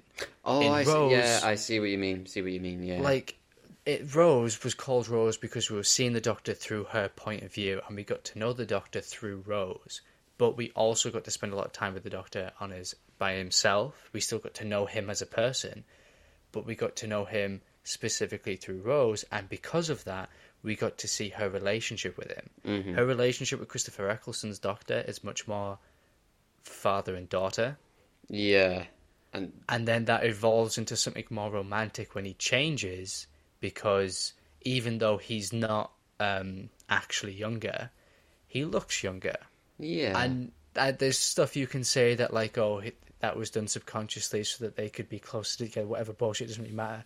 But when he changes, their relationship changes from a father-daughter relationship. I mean, it already changed by the end because I he mean, kissed her. yeah, whatever. I was going to say a father-daughter relationship where they make out. It's a bit, a bit odd. but they it, it sort of it changes during the World War Two episode, kind of. Um, when they're the dancing, dances. yeah, yeah, yeah, because that whole episode is about sex and fucking and shit, and that's the first time they actually introduce a romantic element to their relationship.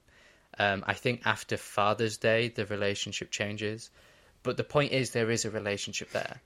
Same with Clara and Matt Smith's Doctor. Same with Clara and the Twelfth Doctor's yeah. Doctor. Um, they have a one-on-one personal relationship, which is usually cemented by the fact that them two go on, a, on an adventure together and learn stuff about each other. But because there's three companions in that first There's, episode, of yeah, there's way too many people. she doesn't actually get to know any of those people on a personal level. And at the same time, she doesn't do anything, in my opinion, that would make those characters want to go with her traveling across the universe. In the first episode, They get, they just get brought along with her because of the. they get yeah, and Grace dies, Yeah, that felt a bit odd. I didn't like that. Which I suppose was done. And I, it, it's kind of like, have you seen the Taika Waititi film Hunt for the Wilderpeople? No. Um, it's a really good film where I won't spoil it, but basically, um, You're trying your very best this- not to this- spoiler. yeah, this reluctant father and son, it's like a it's like a adopted son, end up going on an adventure together because the person who brought them two together is no longer in the picture. Mm. and it's these two people. It's the same with God of War. Ah, Um, right. That kind of relationship where you've got a reluctant father figure who is forced to have to look after a kid because the person who would usually link them together is gone now. Similar thing here, except Graham wants to be the father figure, and it's Ryan who's pushing him away. And the only reason why them two spend any time together at all is because of Grace, and removing Grace and forcing them two together does make for interesting character stuff. But at the same time, the fact that Grace died not because of the Doctor, but kind of because of her inaction, maybe. At no point do the companions ever go, "You killed my grandmother, fuck you." There's no conflict there. No. And then immediately in episode two, that cliffhanger at the end of the first episode, they're just stranded in space because of the Doctor. hmm You would be and yeah, they off. get rescued. Uh, yeah, a spaceship turns up, picks them up, they go on an adventure, and they get back home. But they almost died because of her, and at no point does that ever come up. So I'm watching those first few episodes, and I'm like, if I was those companions, I wouldn't want to travel with this woman because she keep she's gotten one of my family members killed and almost got me killed. I wouldn't want to do that.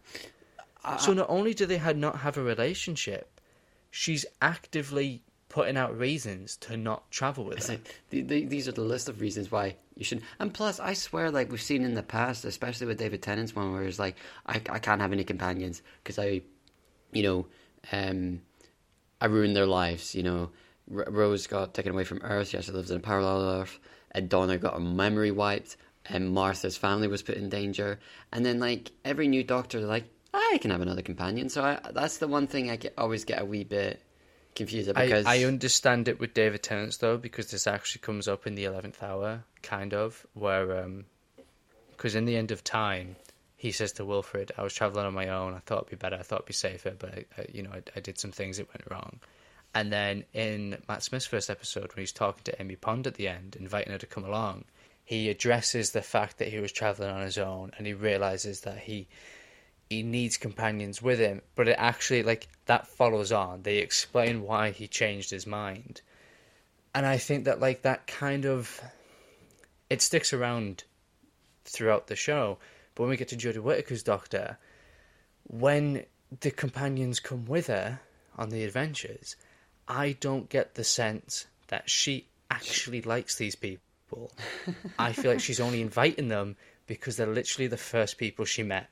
Literally, it's because I also find it really weird how in the first episode, um, like Ryan and the police officer lady, what's her name? Um, Yaz. Yaz. You know, do they need to know each other prior to their the doc- meeting the doctor? Do they need to know each other from school? I think it helps because it establishes that like there is some previous history there. They don't have to get to know each other. They can just already have a prehistory. But just because they say they knew each other, I don't get the sense that they do. No, no. when they first meet, do you remember that bit where she's like, "Oh my god, did you go to whatever school?" And he goes, "Oh my god, yes." Like I thought, oh, he's taking the piss. He doesn't actually know who she is. But she- and then they start talking about stuff. I'm like, oh no, they they are. Uh, they actually do. That was just a bad delivery. It's a very bad delivery. It's just it's it's very odd. Um, I don't know why Graham is there. Uh, He's another I. Like, does, does I he- actually think, and I don't know if this is true, but part of me feels like it was done for a bit of tokenism.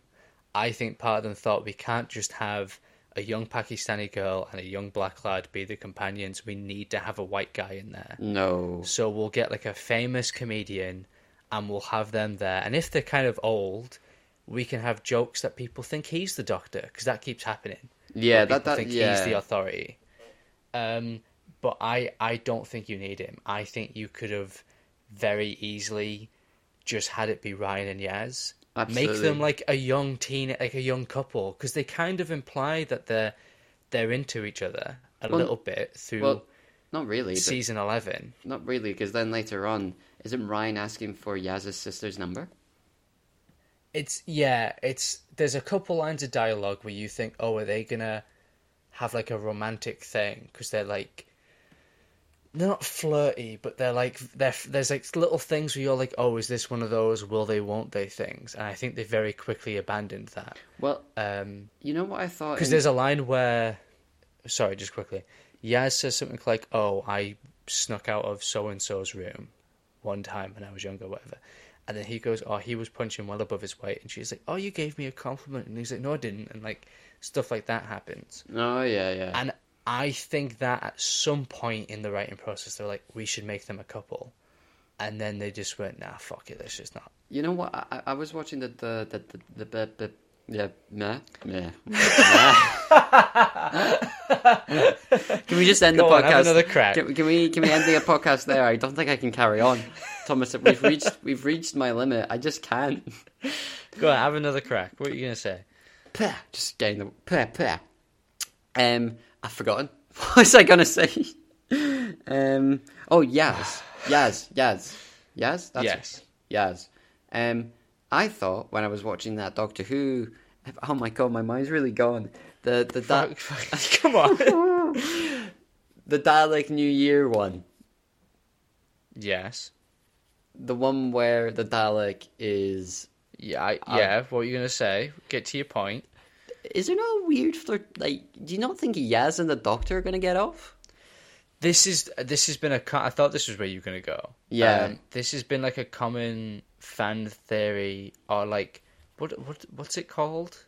Shipping when people want two characters to get together. It's shipping, yeah. Like how some people, Um, yeah. Yeah, um, I, that's like a common thing where people want them two to get together, and I think it all starts because in the episode Arachnids in the UK, um, Yaz's mum says to, because she meets the doctor and all that, Yeah, she's yeah, like, yeah. "Are you two seeing each other?" And the doctor's like, "I don't know, are we?" And Yaz doesn't go, "No, I'm not into girls. She just goes, moving on, and kind of ignores it. People went, "Oh, is she open to it? Oh, that would be good." And there is a scene in the first episode of Flux where they they escape a thing, they land in the TARDIS, and they end up landing on a mattress, and the mattress is set up with like blankets and stuff Oh. in the console Oh. room of the TARDIS, and people Oh. saw that on Twitter, and everyone was like, "Oh my god." Do they have a bed together? Are they seeing each other? Everyone freaked out. And I think it was done as part of the escape plan. But I think, one, I think them two in season 13, we'll talk about this next week in more detail. But I think one of the stronger points is the fact that they allow an actual relationship between Yaz and the Doctor, not in like a romantic sense, but there's an actual connection because it's just them two. Mm-hmm, mm-hmm. Because Ryan and Graham leave. So because it's just them two, you get to see more of their relationship with each other. And I think if Yaz was a man or the Doctor was a man, they would 100% do a romantic relationship with them. And I Yeah. think the fact that it's two women is the only reason they're not doing it. Or they're Because there's hesitant no. Oh yeah, because there's no reason why they wouldn't. Because they are like a little flirty with each other in some scenes, Mm-hmm. and everyone, I say everyone, but a lot of people who watch the show and like the show, like the current era, they all want it to happen, So why not but do they it? won't do it. Just do Exactly. it. It's it's it's. I think it's purely one of those political things. Mm. You know my one thing uh, about Graham that I thought was really funny, and I, I do find this really funny and really random. But you know, in the finale of season eleven, uh, when they see Tim Shaw or Tzim-Sha, whatever he's called, and the Doctor Graham have like have a, have a little one to one, and he goes like, "All right, th- this is the man who killed my girlfriend or my you know my my partner.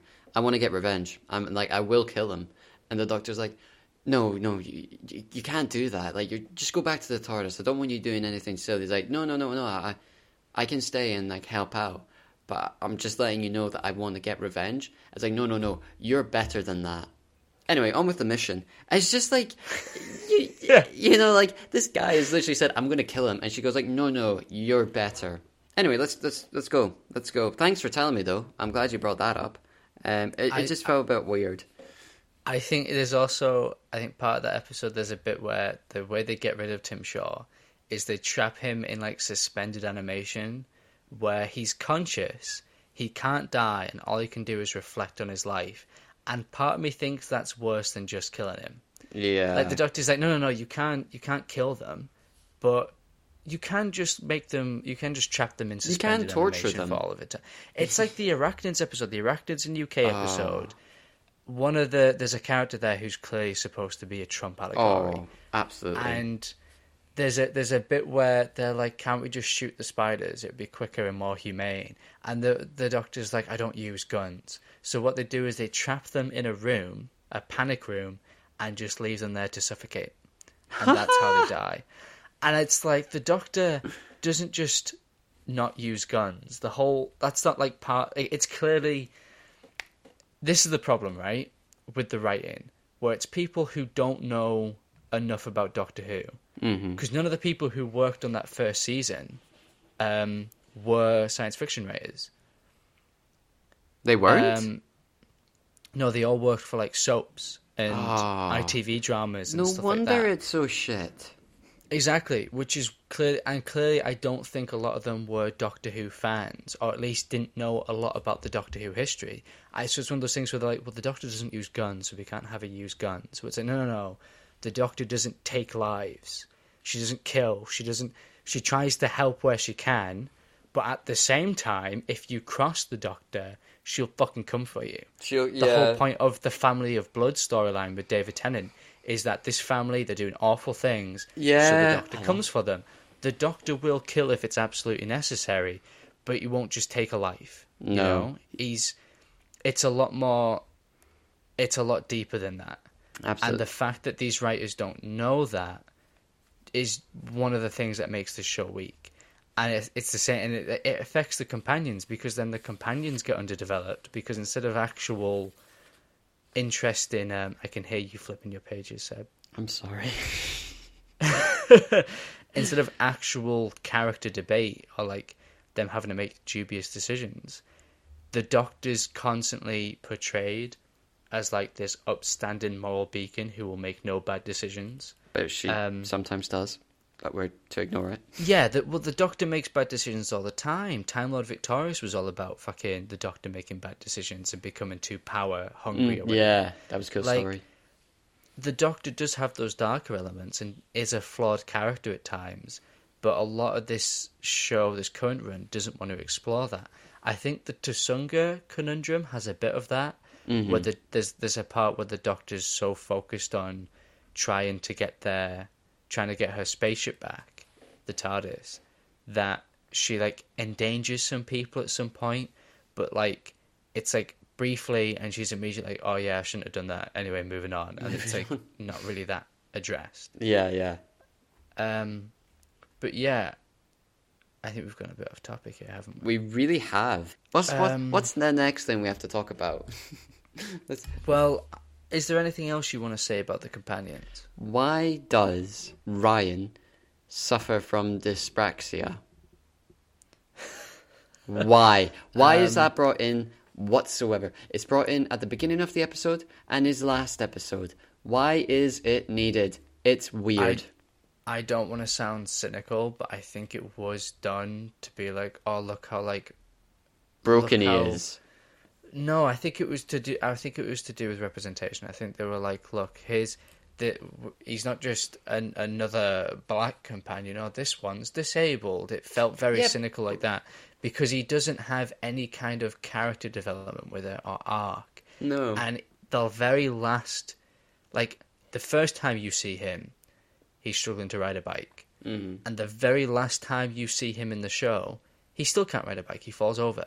He never gets that clo- uh, not closure, but he never like accomplishes the one thing he's set up that he can't do. And plus, the dyspraxia thing barely ever gets mentioned. Well, that that was the thing I was It's going to so say. If you're going to Underdeveloped. Yeah, like like you mentioned, if you're going to, you know, want to represent people and you know make him disabled, bring it into the story or something. But they just mention it in the first episode, and then in the other episodes, it's like, what's the point? It's it's a bit. I'm pretty sure there's there's even an episode I can't remember what it is, but there's even an episode where he says, "Oh, some some tasks are really difficult for me. I get there in the end, but it just means it takes a bit of time." So it felt like the writer's going, "He's not. He's, it's not that bad. He'll get there eventually." and it's like it's it's so half-assed. It's so like, oh, he is he has dyspraxia, but we don't want to actually like he isn't blind, he isn't deaf. They didn't actually pick a disability that would be Like, not that he, he has to like be missing a leg or has to be in a wheelchair or anything like that. I'm not like being like, oh, it's not a real disability. I'm not trying to say that. Mhm, but they picked a disability that the writers could very easily just ignore, and a lot of them do. And I think that does a massive disservice to people who actually do suffer from dyspraxia because Yeah. they're not being fairly represented It's almost you as know, a and gimmick. I think it's yeah, they've just it's just something that they've used for like almost like a personality quirk. Like, oh, he can't ride a bike, or it's- that's just Ryan. And there's also like a weird scene in like um, I think it's uh, the very first episode actually, where Graham says something like, "Oh, you're gonna blame that on the dyspraxia as well," as if he doesn't believe him yeah, it's a bit and that weird. never comes up again. It's really, it's really strange. It's really weird, and I think a lot of this is just too many characters, not enough time to develop them. hmm absolutely. They, it's it's poorly written. Um, that's my final thing on the companions. Anything else you'd like to add? Nah, I think we should move on. Yeah, I have one thing that's been on my mind ever since the first episode, is the sonic screwdriver. Now, I remember in David Tennant, Christopher Eccleston's era, and I think just those two doctors, the sonic screwdriver could only do so many things. It can unlock doors, fix computers, and that was pretty much it. Now, it can do pretty much anything the doctor wants it to do. And I don't like it. I think they've ruined the sonic screwdriver and made it too, oh, I'll just whip out my sonic screwdriver and it will fix everything. It it kind of became that a bit in the David Tennant run. I think, like there's a there's a point where David Tennant uses the sonic screwdriver to light a candle. Oh, And yeah. then- yeah, and then uh, Matt Smith uses it to light a torch in the Pandorica opens.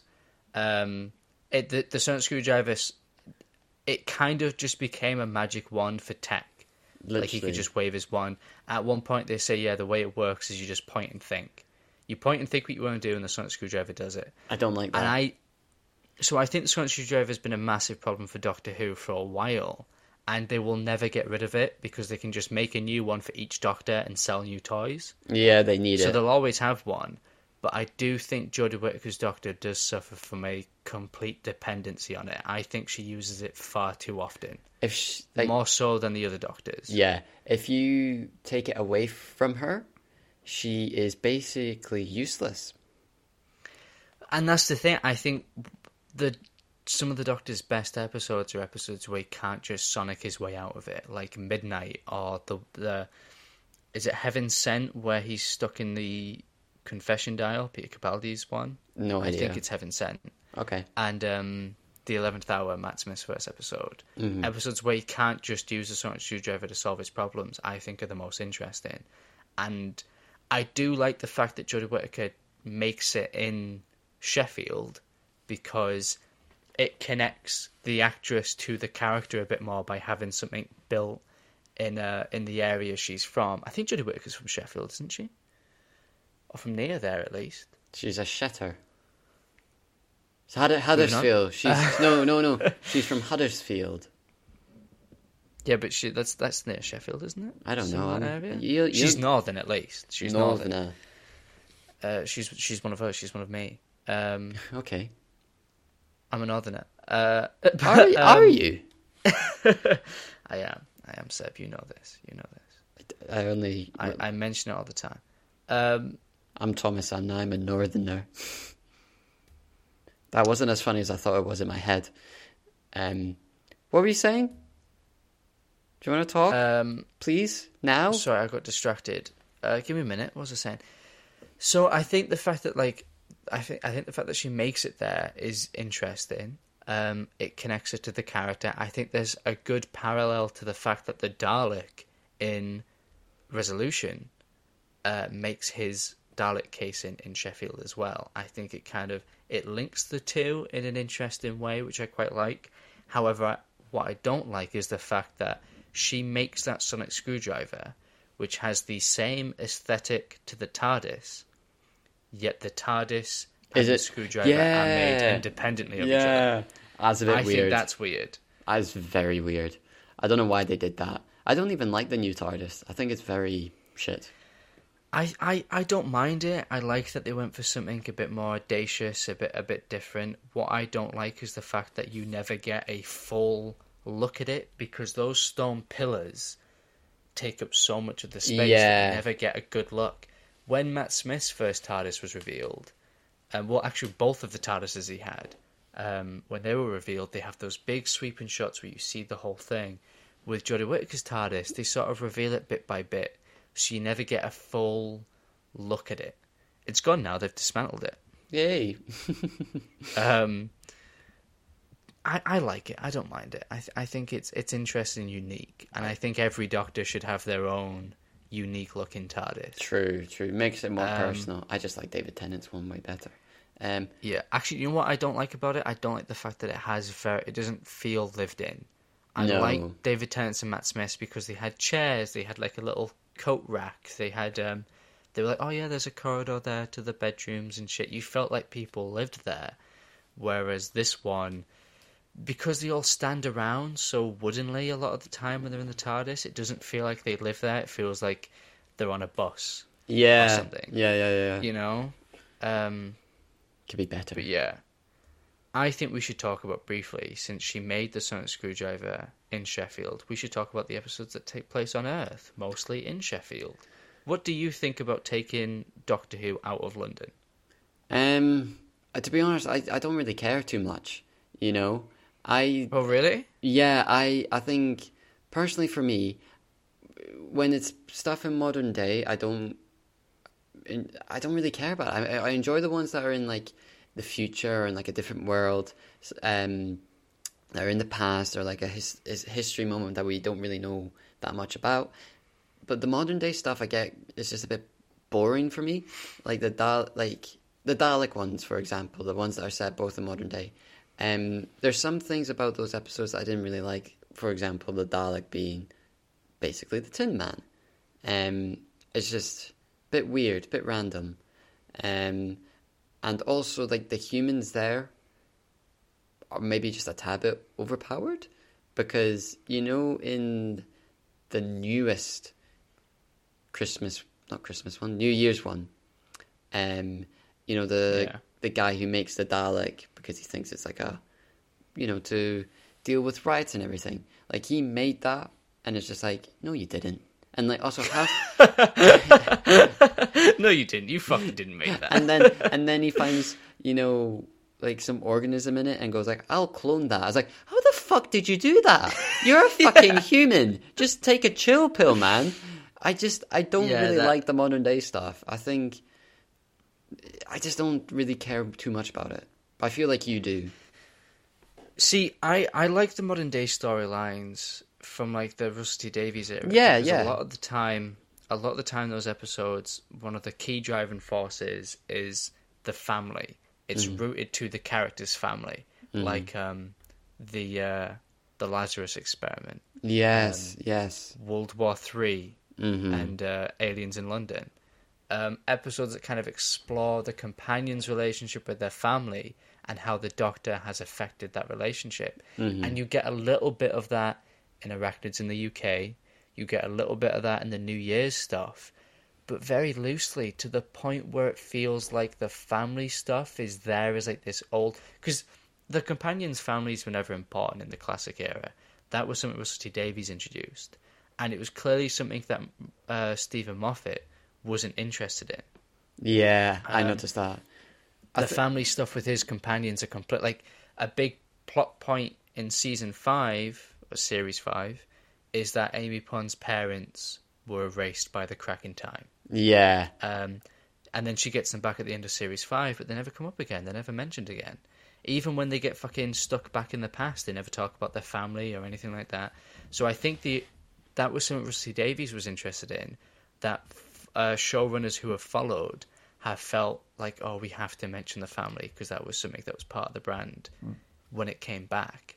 Um, here's the thing and though because of that, because I feel it. One second, because I feel like the the writers aren't interested in it, it always kind of takes a backseat.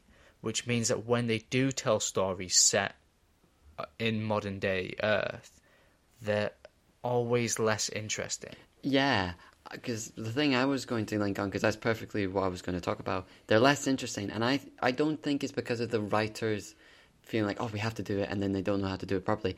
I generally think is if you like the companions, then you might be interested more. Because I really liked Rose, Martha, and Donna, and then so when they brought their families in, they're like, oh this is cool. We get to know more about the companions. These companions, I don't really give a shit about them, and so when they're in the modern day and you're getting introduced to their family, I'm like, I don't care. Just Yeah, I think it. the only the only family drama with the companions that I've been invested in, kind of, was uh, Ryan's dad. But Yeah. because I thought, well, that's interesting that they've because this was something that they brought up in the first episode, and the fact that it's getting a conclusion in this special makes the special feel more part of the main series, and kind of has like some thematic depth. However, it like never gets brought up again never. the stuff with his dad isn't relevant after that episode. And I feel like when you're also watching that family drama and like sort of take place and he's having these deep conversations with his dad, while it is compelling stuff, it feels like it's from a completely different show. Because you'll mm-hmm. have a scene where Ryan and his dad are in a cafe talking about their relationship. Then it cuts to a Dalek like massacring fucking soldiers. I think this is the reason why I don't like the Dalek ones because they're just all over the place. They just it just feels unnatural. I- these big baddies, and they're only in like these New Year episodes. Like what? Yeah. I think Resolution is better than um, Um, the the the other one. Revolution. Yeah, Revolution of the Daleks. Because I think Revolution of the Daleks it wastes Captain Jack. Um, yes. Because you know you have the Doctor talking about how she's upset about memories being stolen from her, and Captain Jack had that exact same experience.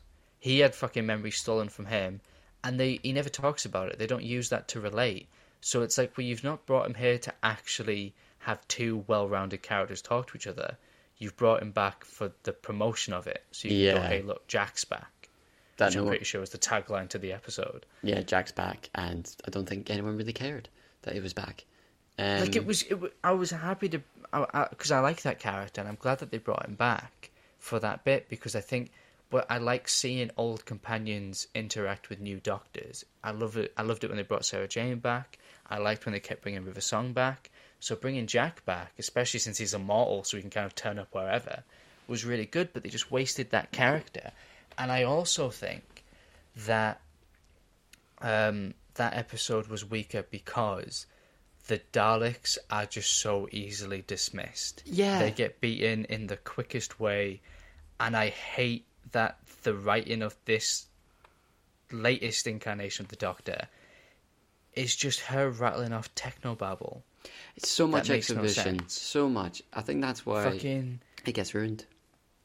I the worst bit is when she defeats the Dalek in Resolution, and if you've not seen it for a while, go back and watch the scene when she melts the Dalek casing. She explains like the exact science behind how this microwave is melting the um Dalek.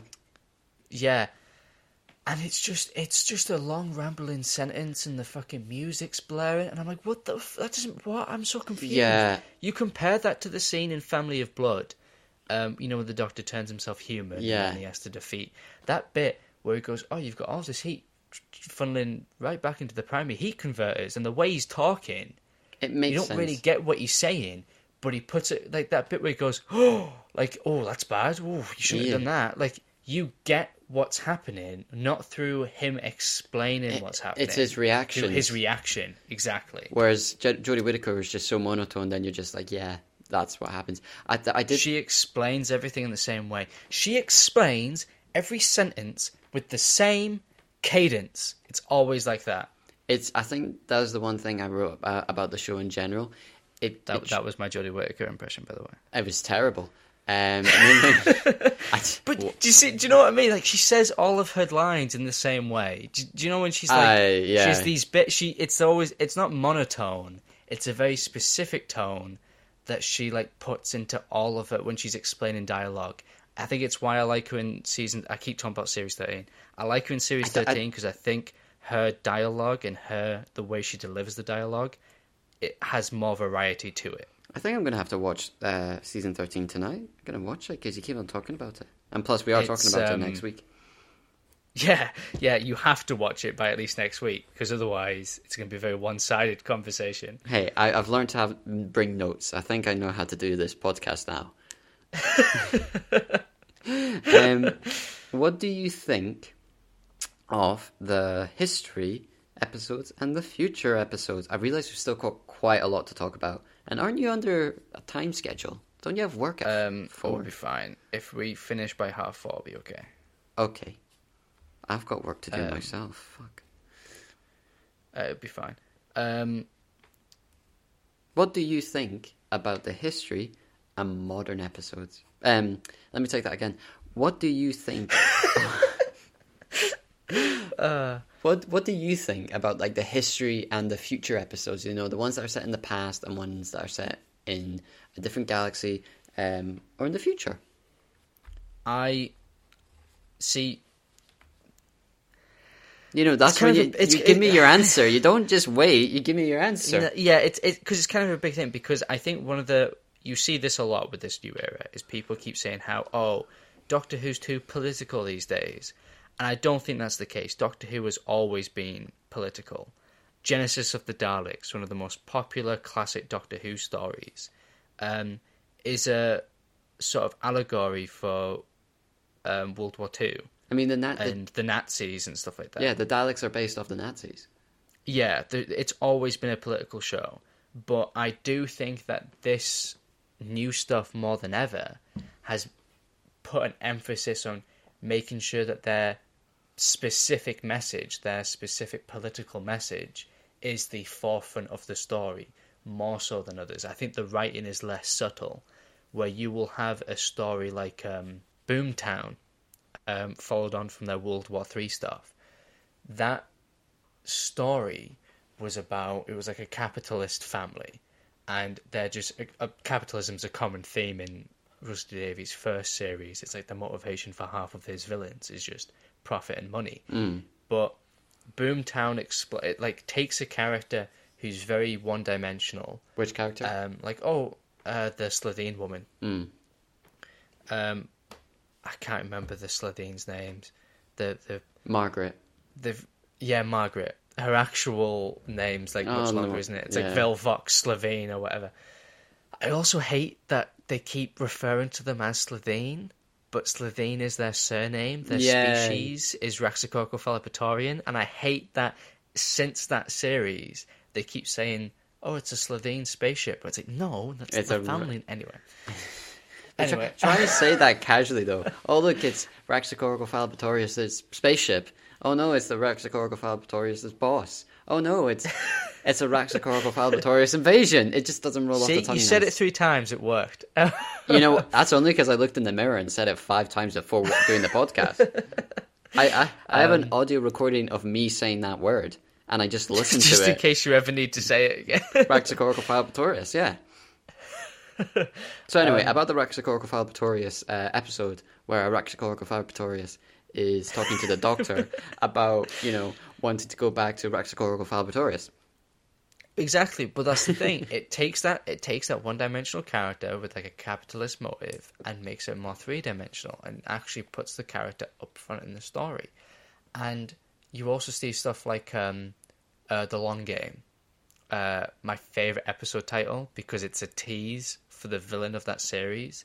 Like the the long game doesn't make calling that episode the long game makes no sense in terms of that episode itself because you don't get what the long game is. Do you want to explain the long find game? out, well, the long game was that the Daleks installed the mighty Jagrafess um, to manipulate media, to manipulate the human population, so that they would then be able to convert them into Daleks.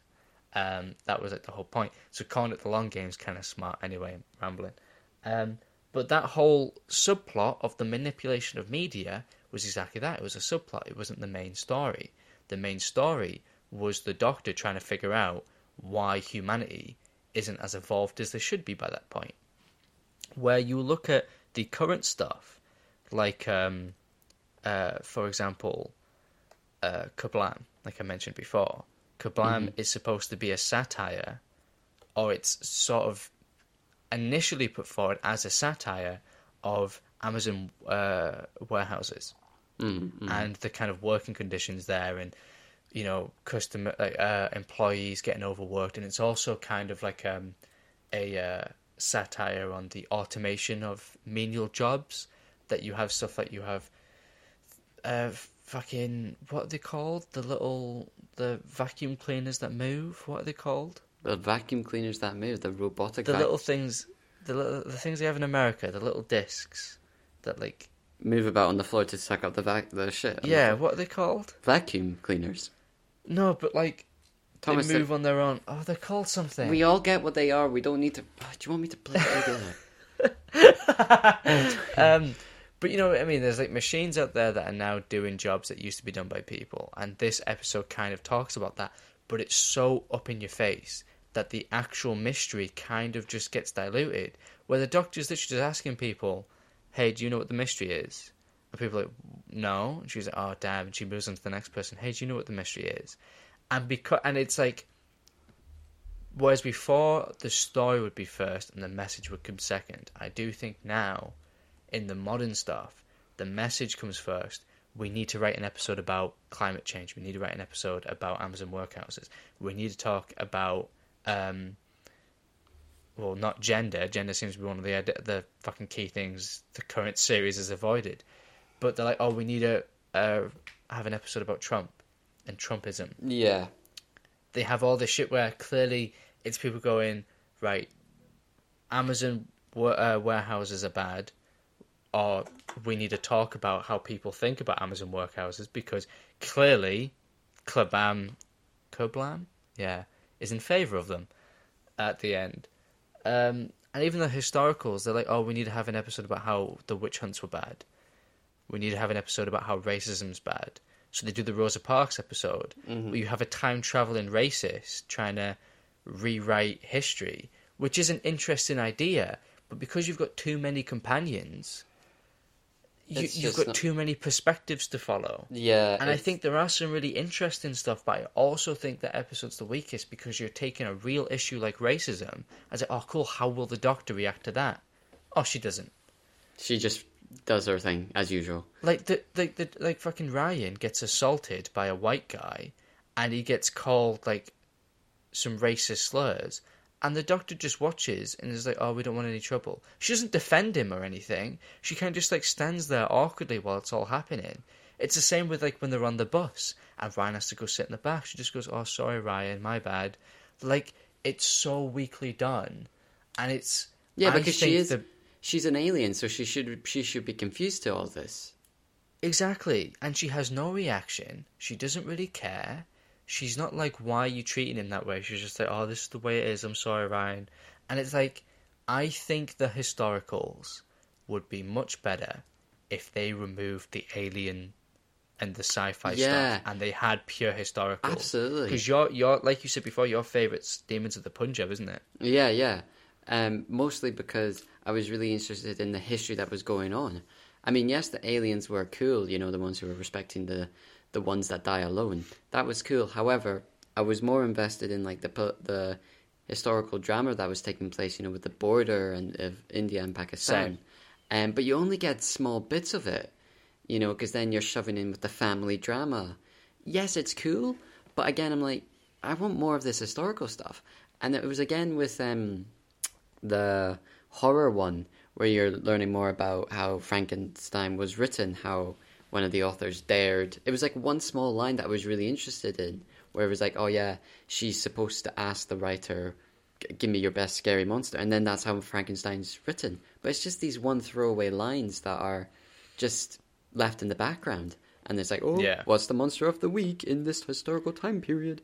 It's just And that's that's my biggest issue is that back in the day, back in the classic Doctor yep, Who, yep, yep. Yeah, they used to do pure historicals. Marco mean, Polo, I think, is the most famous one. Um, even though it's a lost story now. Um, maybe we'll get an animated recreation. We don't know. But I think that like this current series, episodes like Rosa, Demons of the Punjab, would benefit from just the Doctor and um, the companions just interacting and getting involved history, with yeah. um, with history. And I think it would be good to have. You could have um, Jodie Whittaker because her Doctor, for the most part, is more of like a a plot point. She is less of a character in that first series because she is purely the vehicle through which the other companions get to experience different stuff. We get very little actual character development for the 13th Doctor in that first series, which is why I think the companions uh, they don't really have a tangible relationship with the Doctor, and I find that really disappointing because all the previous companions did. And in these historicals, sorry, and in this current series, um, they don't really have a personal relationship. They call her her best friend, and she's all this stuff, but you actually never you get told the relationship, you don't get to see it. Yeah, and that's So, always bad. I th- I think if they'd have lent into that more, either do away with it entirely, strip the companions back and explore the thirteenth Doctor from an actual introspective point of view. Have her explore the fact that her gender's changed and how she feels about that, which you never really find out. Or if you want to be completely removed, have Yaz, Brian, and Graham actually be the main characters, and the Doctor is just this time traveling magician wizard person Who enables who them- takes them to yeah. places and teaches them about stuff. That'd be good, and that's what they originally did. If you think Exactly, that was kind of the point. And then you can have Yaz actually find out about a history, and the Doctor tells it, yeah, so the partition was this. Because a lot of people, I would reckon, didn't know about the partition didn't. until the episode. I didn't at all. I no. didn't. and I was really and I interested. think that's good. You can have these episodes where Doctor Who teaches people about specific periods in time. You could go to Kerblam and she's teaching people about Kerblam and maybe they get involved. You don't need to have the fucking weird subplot where actually the Amazon system is good. It's people Yeah, it's exploiting just- it who are bad. You don't need to have that stuff. You can just have her teaching people. And yeah, people would be like, oh, but like, what about the action figures? What about the toys? But the show would be better for it. yeah, more people would be intrigued. Yeah, Rosa, Demons of the Punjab are two episodes that I think would be a lot better if you just um, removed the alien element. Maybe Rosa, that episode, they go back in time and they realize, oh, hang on. For some reason, there isn't enough people on that bus. Why aren't there enough people on that bus to, for Rosa to? Oh, it's because we have to be part of history, and they have to consciously choose to stay, which they kind of do at the end of the episode. Mm-hmm. But they don't really have a choice by that point yeah. they're I- already on the bus and the doctor's like, oh, we can't get off. And they're like, oh, okay. But I think if they'd, I, I don't want to get into like rewrites, but I just think that the the historicals and stuff would be a lot better if they actually removed a bunch of the aliens and the monsters from them. Yeah, I, I, I agree there because you do want to learn a wee bit more about the history that they they choose and everything. Um, my main thing with the history episodes is she keeps on saying like, "Oh, we can't interfere because you know it's our it's history and it will affect the future." But then she goes, and I don't know if it's just I've forgotten how Doctor Who works, but she then does go in and spoil stuff and like takes historical people with her and you know in that Yeah. two part one in season 12 it just doesn't really flow well because then i remember there's this one line when yaz when you know the demons of the punjab she goes because she's looking after her grandmother she's like oh i want to make sure that she's okay it's like well you do know that she's going to be okay because then you're born you exist you know she's going to Yeah. be okay so you don't need to get all oh and you know she spoils stuff in that episode going like oh yeah the the holy man was killed by your brother it's like isn't that going to affect the history you know um And this this is the problem with writers who don't write science fiction, writing for science fiction, because it's it's the rules are always end up being vague because the people writing them don't know No, what they they, don't should know. be. Yeah, I just get left very confused. And there's a couple of throwaway lines which really annoy me. Like when she's in World War Two with Ada and the World War Two lady, she goes, Why are your clothes so weird? But then in like other episodes like the Demons of the Punjab, they're they're not wear they're wearing their normal clothes, yet people make no comment to it. But in one episode they do. And then when you get to that other one with Frankenstein, they're all dressed up in the way that It's it's it just doesn't make sense. it's very inconsistent. Yeah, I get really annoyed at that. It's like if you're going to do a history episode, do it right. It's oh, I don't get And it. it- But yeah, it's it's one of those things where it, it does just come down to a point of laziness. Mm-hmm. I think we should move on To and the talk about the the big the big game changer of this era, the biggest which is the timeless child. Yeah, I love how you said like the last thing you said was laziness, and then we move on to the one thing that just pisses me off the most. Um, because it is really lazy writing. I just not lazy. Because this is the thing, right? I've semi come round to this thing, kind of, but I want you to tell me what you think of the timeless child reveal. Because Uh, I've had quite. Because is this the first time you've seen this? Um, in the episode, yes, you've told me about it, and I've watched clips, but I haven't. I didn't see the episode until last night. Yeah, see, I I've been mulling on this for about a year because it was it was 2020 when that came out. The start of 2020, it's almost two years. I've been thinking about this plot thing for a while, Mhm. and I'm not completely sold on it. I've still got my issues with it, but I've come around to it a little bit. But yeah, I want to I want to get your opinion on it first. What do you think of the the timeless child uh, plot line? I think it's terrible because the, it kind of ruins the Time Lords. You know, the throughout the entire series of Doctor Who, the Time Lords are like these great beings. They can time Ah, travel. they've, but they've they've always been shady.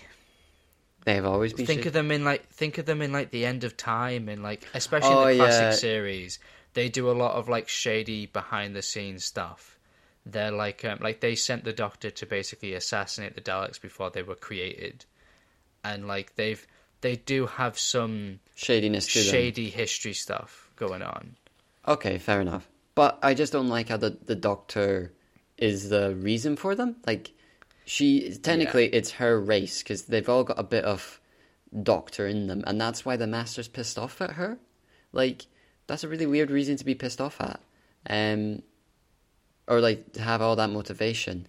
Um, but I just didn't like it. It didn't really make sense, you know, because you talk about how in the like other episodes when they're talking about oh the doctor can only have so many regenerations but she's the timeless child. So she has mul- she's got never ending stuff. So it doesn't really add up as to how the Matt Smith one's like oh yeah I have to live out I, you know he has this really long life because he's on his last regeneration but he's the timeless child. He can he can do whatever he wants. And yeah it it does mess a bit of the continuity up. See but here's the thing right oh, actually I, i'll let you finish because i might i might ramble here you might ramble, uh, which you do a lot. Um, It's it's But this this will be necessary rambling, I promise. yeah. Um, like it's just I didn't like it. Uh, it just if you know how with Superman, um, like before it got rewritten, like he didn't have a weakness, and it was only you know a, a different origin came along where he's weakened by kryptonite. Like I feel the Doctor's now too overpowered. Now she's literally got her own. She created the Time Lords. She's so OP now, um, because she made the Time Lords. She's who does she belong to now? You know why does she need to follow all the Time Lord rules and everything when she's the reason for them? Um, it's just all over the place because it's the Doctor Who race, is it not? Because it, it's her race. No, Well, here, here's the th- well, I've. Do you want to hear what I think? Because you don't like what I think. No, no, I because I completely get that, but I. And it's not that I disagree, but okay, are you are you familiar with the Cartmel master plan? nope. Uh, the Cartmel Master Plan was um, it's kind of like the uh, the fan term for it. Um, it was basically back in the eighties. Um, uh, Andrew Cartmel, I think was his name. Was it Andrew? I don't know. anyway, uh, he was like one of the editors, one of the writers of Doctor Who in like the kind of Sylvester McCoy era. And he wanted to add more mystery to the Doctor's backstory, um, make the character a bit more mysterious. Because by this point, we knew so much. We knew that he was from Gallifrey. We knew who the Time Lords were. We knew why he left Gallifrey. When back in like the first season, the Doctor was a bit more mysterious. So he wanted to add this mystery back, and it would be this big subplot where eventually it was revealed that the Doctor was the reincarnation of a Time Lord called the Other, Okay. who was one of the three founding fathers of uh, Gallifreyan history. You had Rassilon, Omega, and then the Other. And a bunch of these plot lines were kind of um, after the show was cancelled, all of these like loose plot threads that were kind of only roughly vaguely referenced in the show were put into these books. And there's a famous book called Lungbarrow, which basically explains the Doctor's past, the Doctor's origin story, essentially. And you go to Gallifrey and you meet the Doctor's family, which has only been roughly mentioned in the show. Mm-hmm. Um, but it was this big reveal that was going to be built up to, and there's I think the only reference to it that survives in the show that didn't get cut is there's a scene where in Remembrance of the Daleks, the last episode of the Daleks, uh, in the classic run, where the Doctor's companion Ace is talking to the Seventh Doctor about this weapon they're going to use called the Hand of Omega, and he's explaining that it was a weapon from the, the Time Lords. And he was like, "Yeah, it was created by Rassilon and Omega and blah blah blah blah." And he says something along the lines of, "Oh, we had problems with the prototype," and Ace goes, "We," and he goes, "Oh, they," and it was like, "Oh, hang on, what, what was that supposed to be?" And there's a bit where Davros says to the Seventh Doctor, "You're just a Time Lord," and then um, the Seventh Doctor says, "I am more than just another Time Lord," and it was never explained what he meant by that. Yeah. So, in a way, even though this isn't an exact, and who knows how this is going to turn out, this plot line, which we should probably explain here what it is, um, this reveal that actually the Doctor wasn't born on Gallifrey, she wasn't just She's not- another Time yeah. Lord. She's The Doctor was discovered by someone called Tecteun, a, hmm um, a Shobogan, which I thought was a ridiculous name, but apparently that's like a deep cut. The Time Lords were at one point called Shobogans. I think it's mentioned in the Deadly Assassin, a Fourth Doctor story. Oh wow! I didn't. Um, I need to that. watch it to find out, because I've never seen the Deadly Assassin. Uh, so apparently that's like actual like deep cut lore.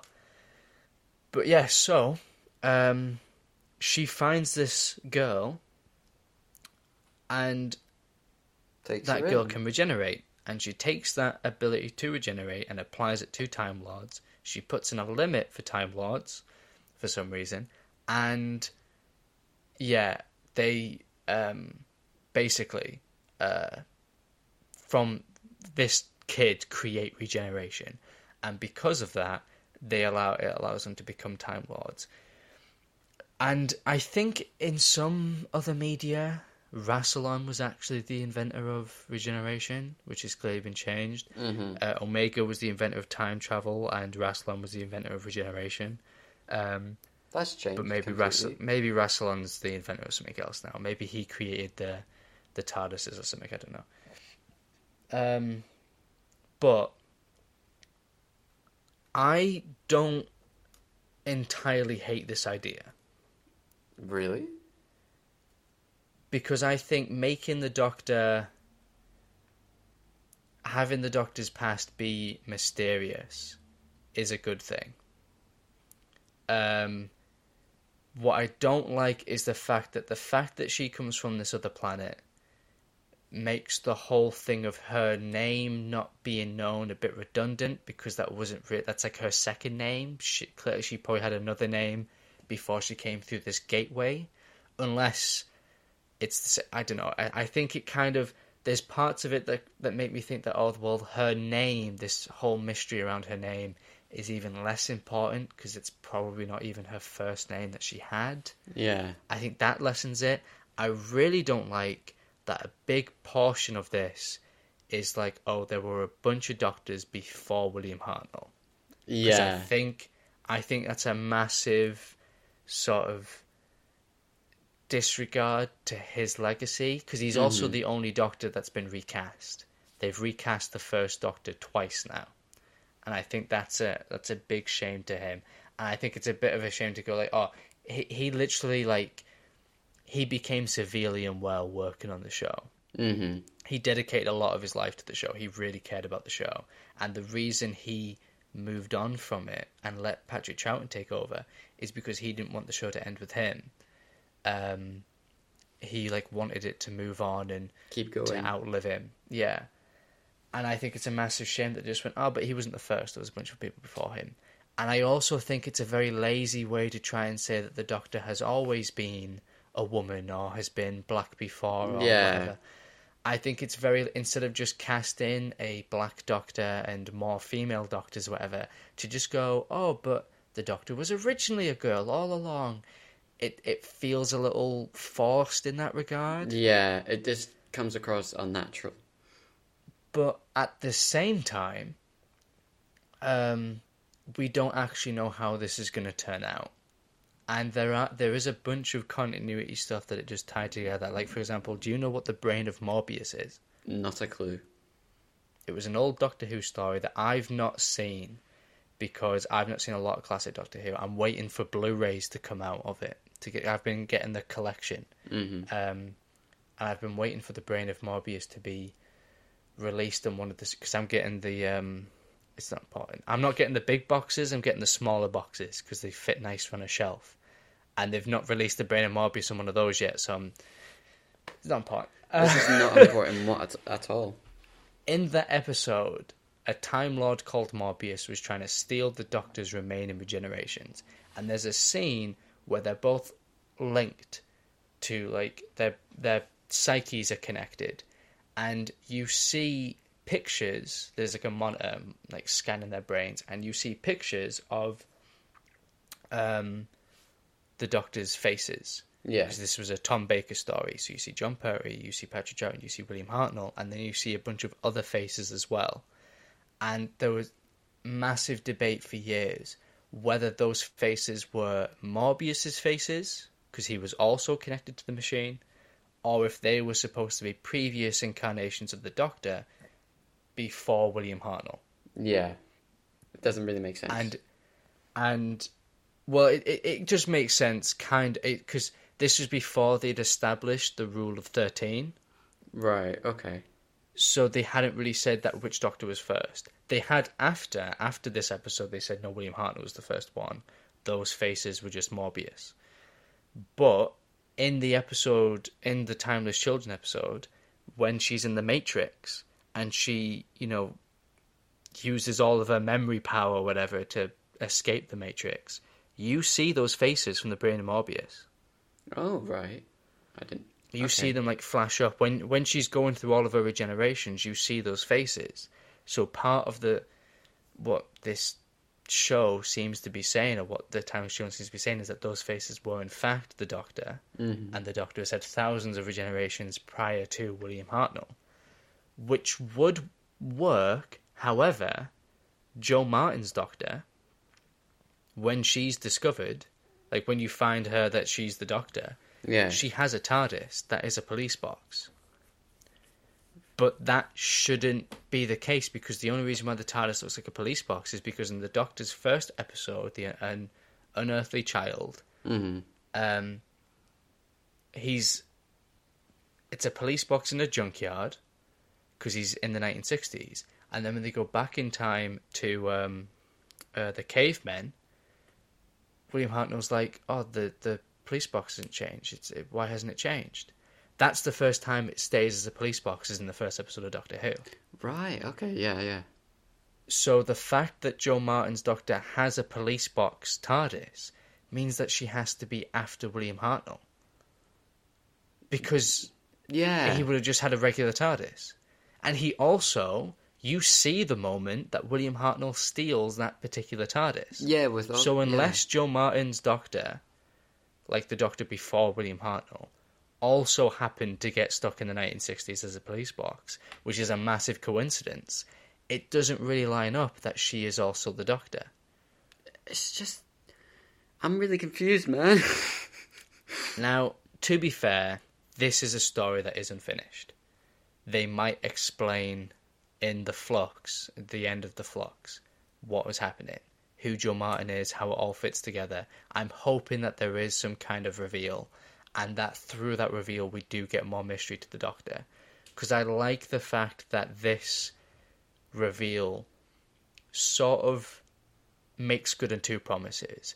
It kind of completes the Cartmel Master Plan, hmm kind of, but it also completes the prophecy of the hybrid from Series 9, the Peter Capaldi series, Mhm. because um, that whole thing was that I think the exact prophecy is that there will be a hybrid, a warrior born of two warrior races, who will break a thousand, a million hearts to mend his own, and will stand above the ruins of Gallifrey. That's the Master. Right. Okay. Yeah. Yeah. Because the master he's merged with the Cyberium. He's become a warrior of both the Cybermen and the Time Lords. He creates the Cyber Lords, or whatever they're called, Yeah. I, and destroys Gallifrey. He stands over the ruins of Gallifrey and breaks a million hearts to mend his own because he kills all the Gallifreyans. So it kind of completes the hybrid prophecy as well. that's quite nice. Links links in with other storylines. That's quite good. It's not a complete like the continuity doesn't really make a lot of sense. Like I said, the Jo Martin Doctor and the William Hartnell thing doesn't line up, and the fact that like no, it kind of it goes. Oh, well, William Hartnell wasn't the first Doctor. Fuck him, he's not important. It may it doesn't really fit together that well.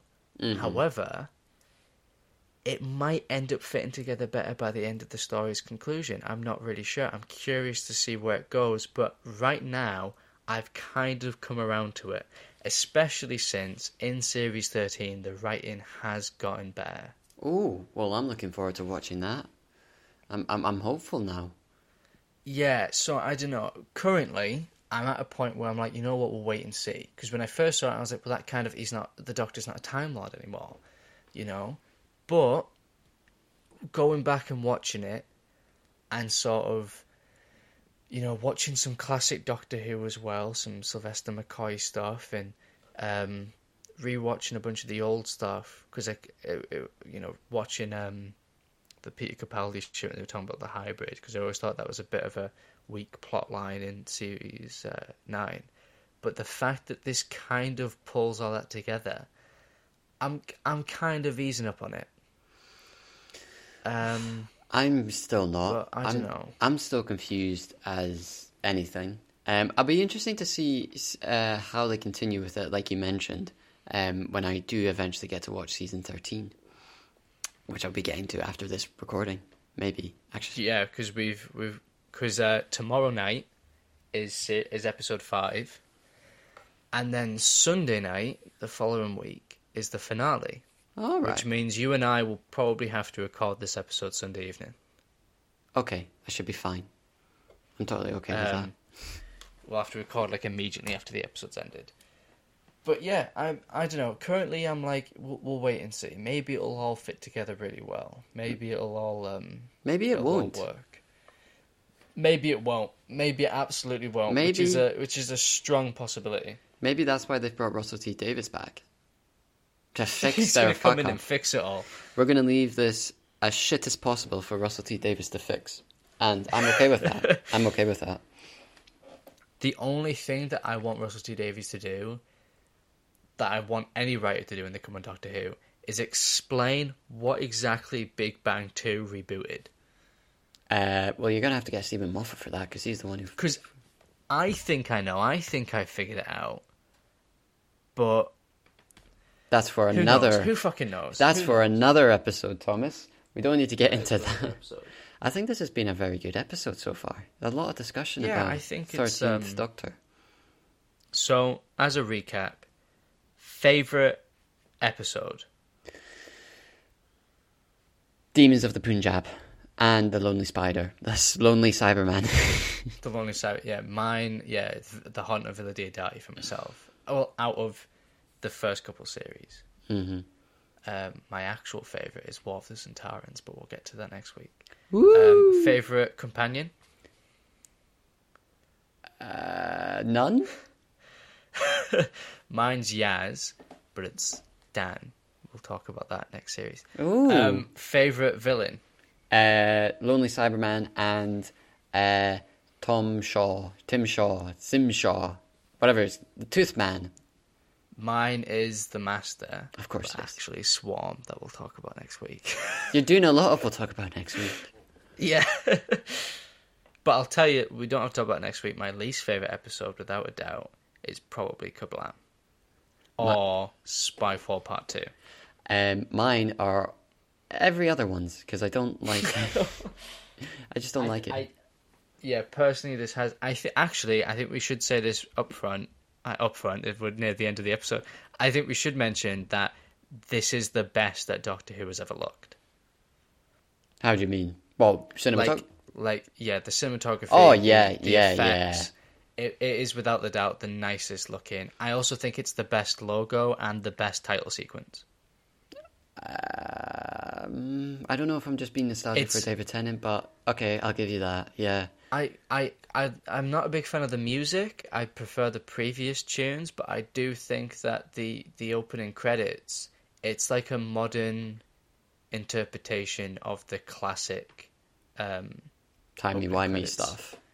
yeah, because like like uh, Hartnell, Troughton, and Pertwee, their credits were more like weird, smoky, fucking columns of like blobs or whatever. And I think this is just like a 3D version of that. Awesome Um, stuff, though. I think I've explained that terribly. It's okay. Well, I, I, I also just I like the logo. I think the logo's good. And is that how we're going to end it there? We like the Yeah. well, I, I, I, I thought I thought I'd ended it really well with a with like oh we're, ta- we're timeless children and next week we'll talk about potentially the rest of the story and I think I've ruined that um that tease. well, if you haven't already uh, gathered, next week we're going to be talking about Lord of the Rings again. Um, I don't know if you've caught that from the episodes, but we're talking about that next week. Um, no, so yeah, well, I'll be watching season thirteen. Not a lot. or actually, as it's called, it's uh, this is the first season series. I keep saying season. It is the first series of Doctor Who that has a subtitle. It is Flux. called Doctor Who Flux. I was going to say fuck ups, but I don't know. the fuck ups. That's cool, I guess. We'll never know. Well, I will know because I will We'll have watch. to we'll have to we'll have to make notes on that. Seb. You'll have to. Well, as you know, I, like I said, I now know how this podcast. was- But I don't know. I'm having a breakdown, man. Um, now I have notes. I know how podcasts work. Yes. Well, there we go. Yeah. Perfect. Absolutely perfect. Well, thank you for listening to Thomas, everyone, because he knows more than I do, obviously. Um, so next week we will be talking about the next season of Doctor Who. Uh, hopefully you'll watch it too, and so you'll know what we're talking about, and this is not all new stuff to you. Um, so to all our fellow Cape Versers, what's a good catchphrase, Thomas, that we should have? Um, what like a closing catchphrase? Yeah, we really need to figure out our closing catchphrase. We're standing right behind you now. I, I'm, I I wouldn't be a bit. I think that's how we should end each episode. I would be a bit surprised if we get f- phone calls from the police now after after that. People are going, "What?" right. Um. That's well, if anyone's listening. That's if anyone's made it this far. is that our ca- is that our I, catchphrase? I also I, I am looking forward to next week because I don't like talking negatively about Doctor Who, and I think next week has a lot of positives to talk about. As someone who's not been a big fan of Chibnall's era, and as as a rule of thumb, I've not liked a lot of Chibnall's previous Doctor Who work because he's written episodes before he was showrunner, and I've usually not liked them. But I do. Um, like this. I, I have really enjoyed the the flux. Well, stay tuned, Cape Versers, as we talk about Flux next week. That was good. I like that. That was a good. That was a good ending. Thanks, man. Appreciate it. You just made that up as you went. Yeah, I know, right? Oh, nice, nice. Right, Um, see you next week, everyone.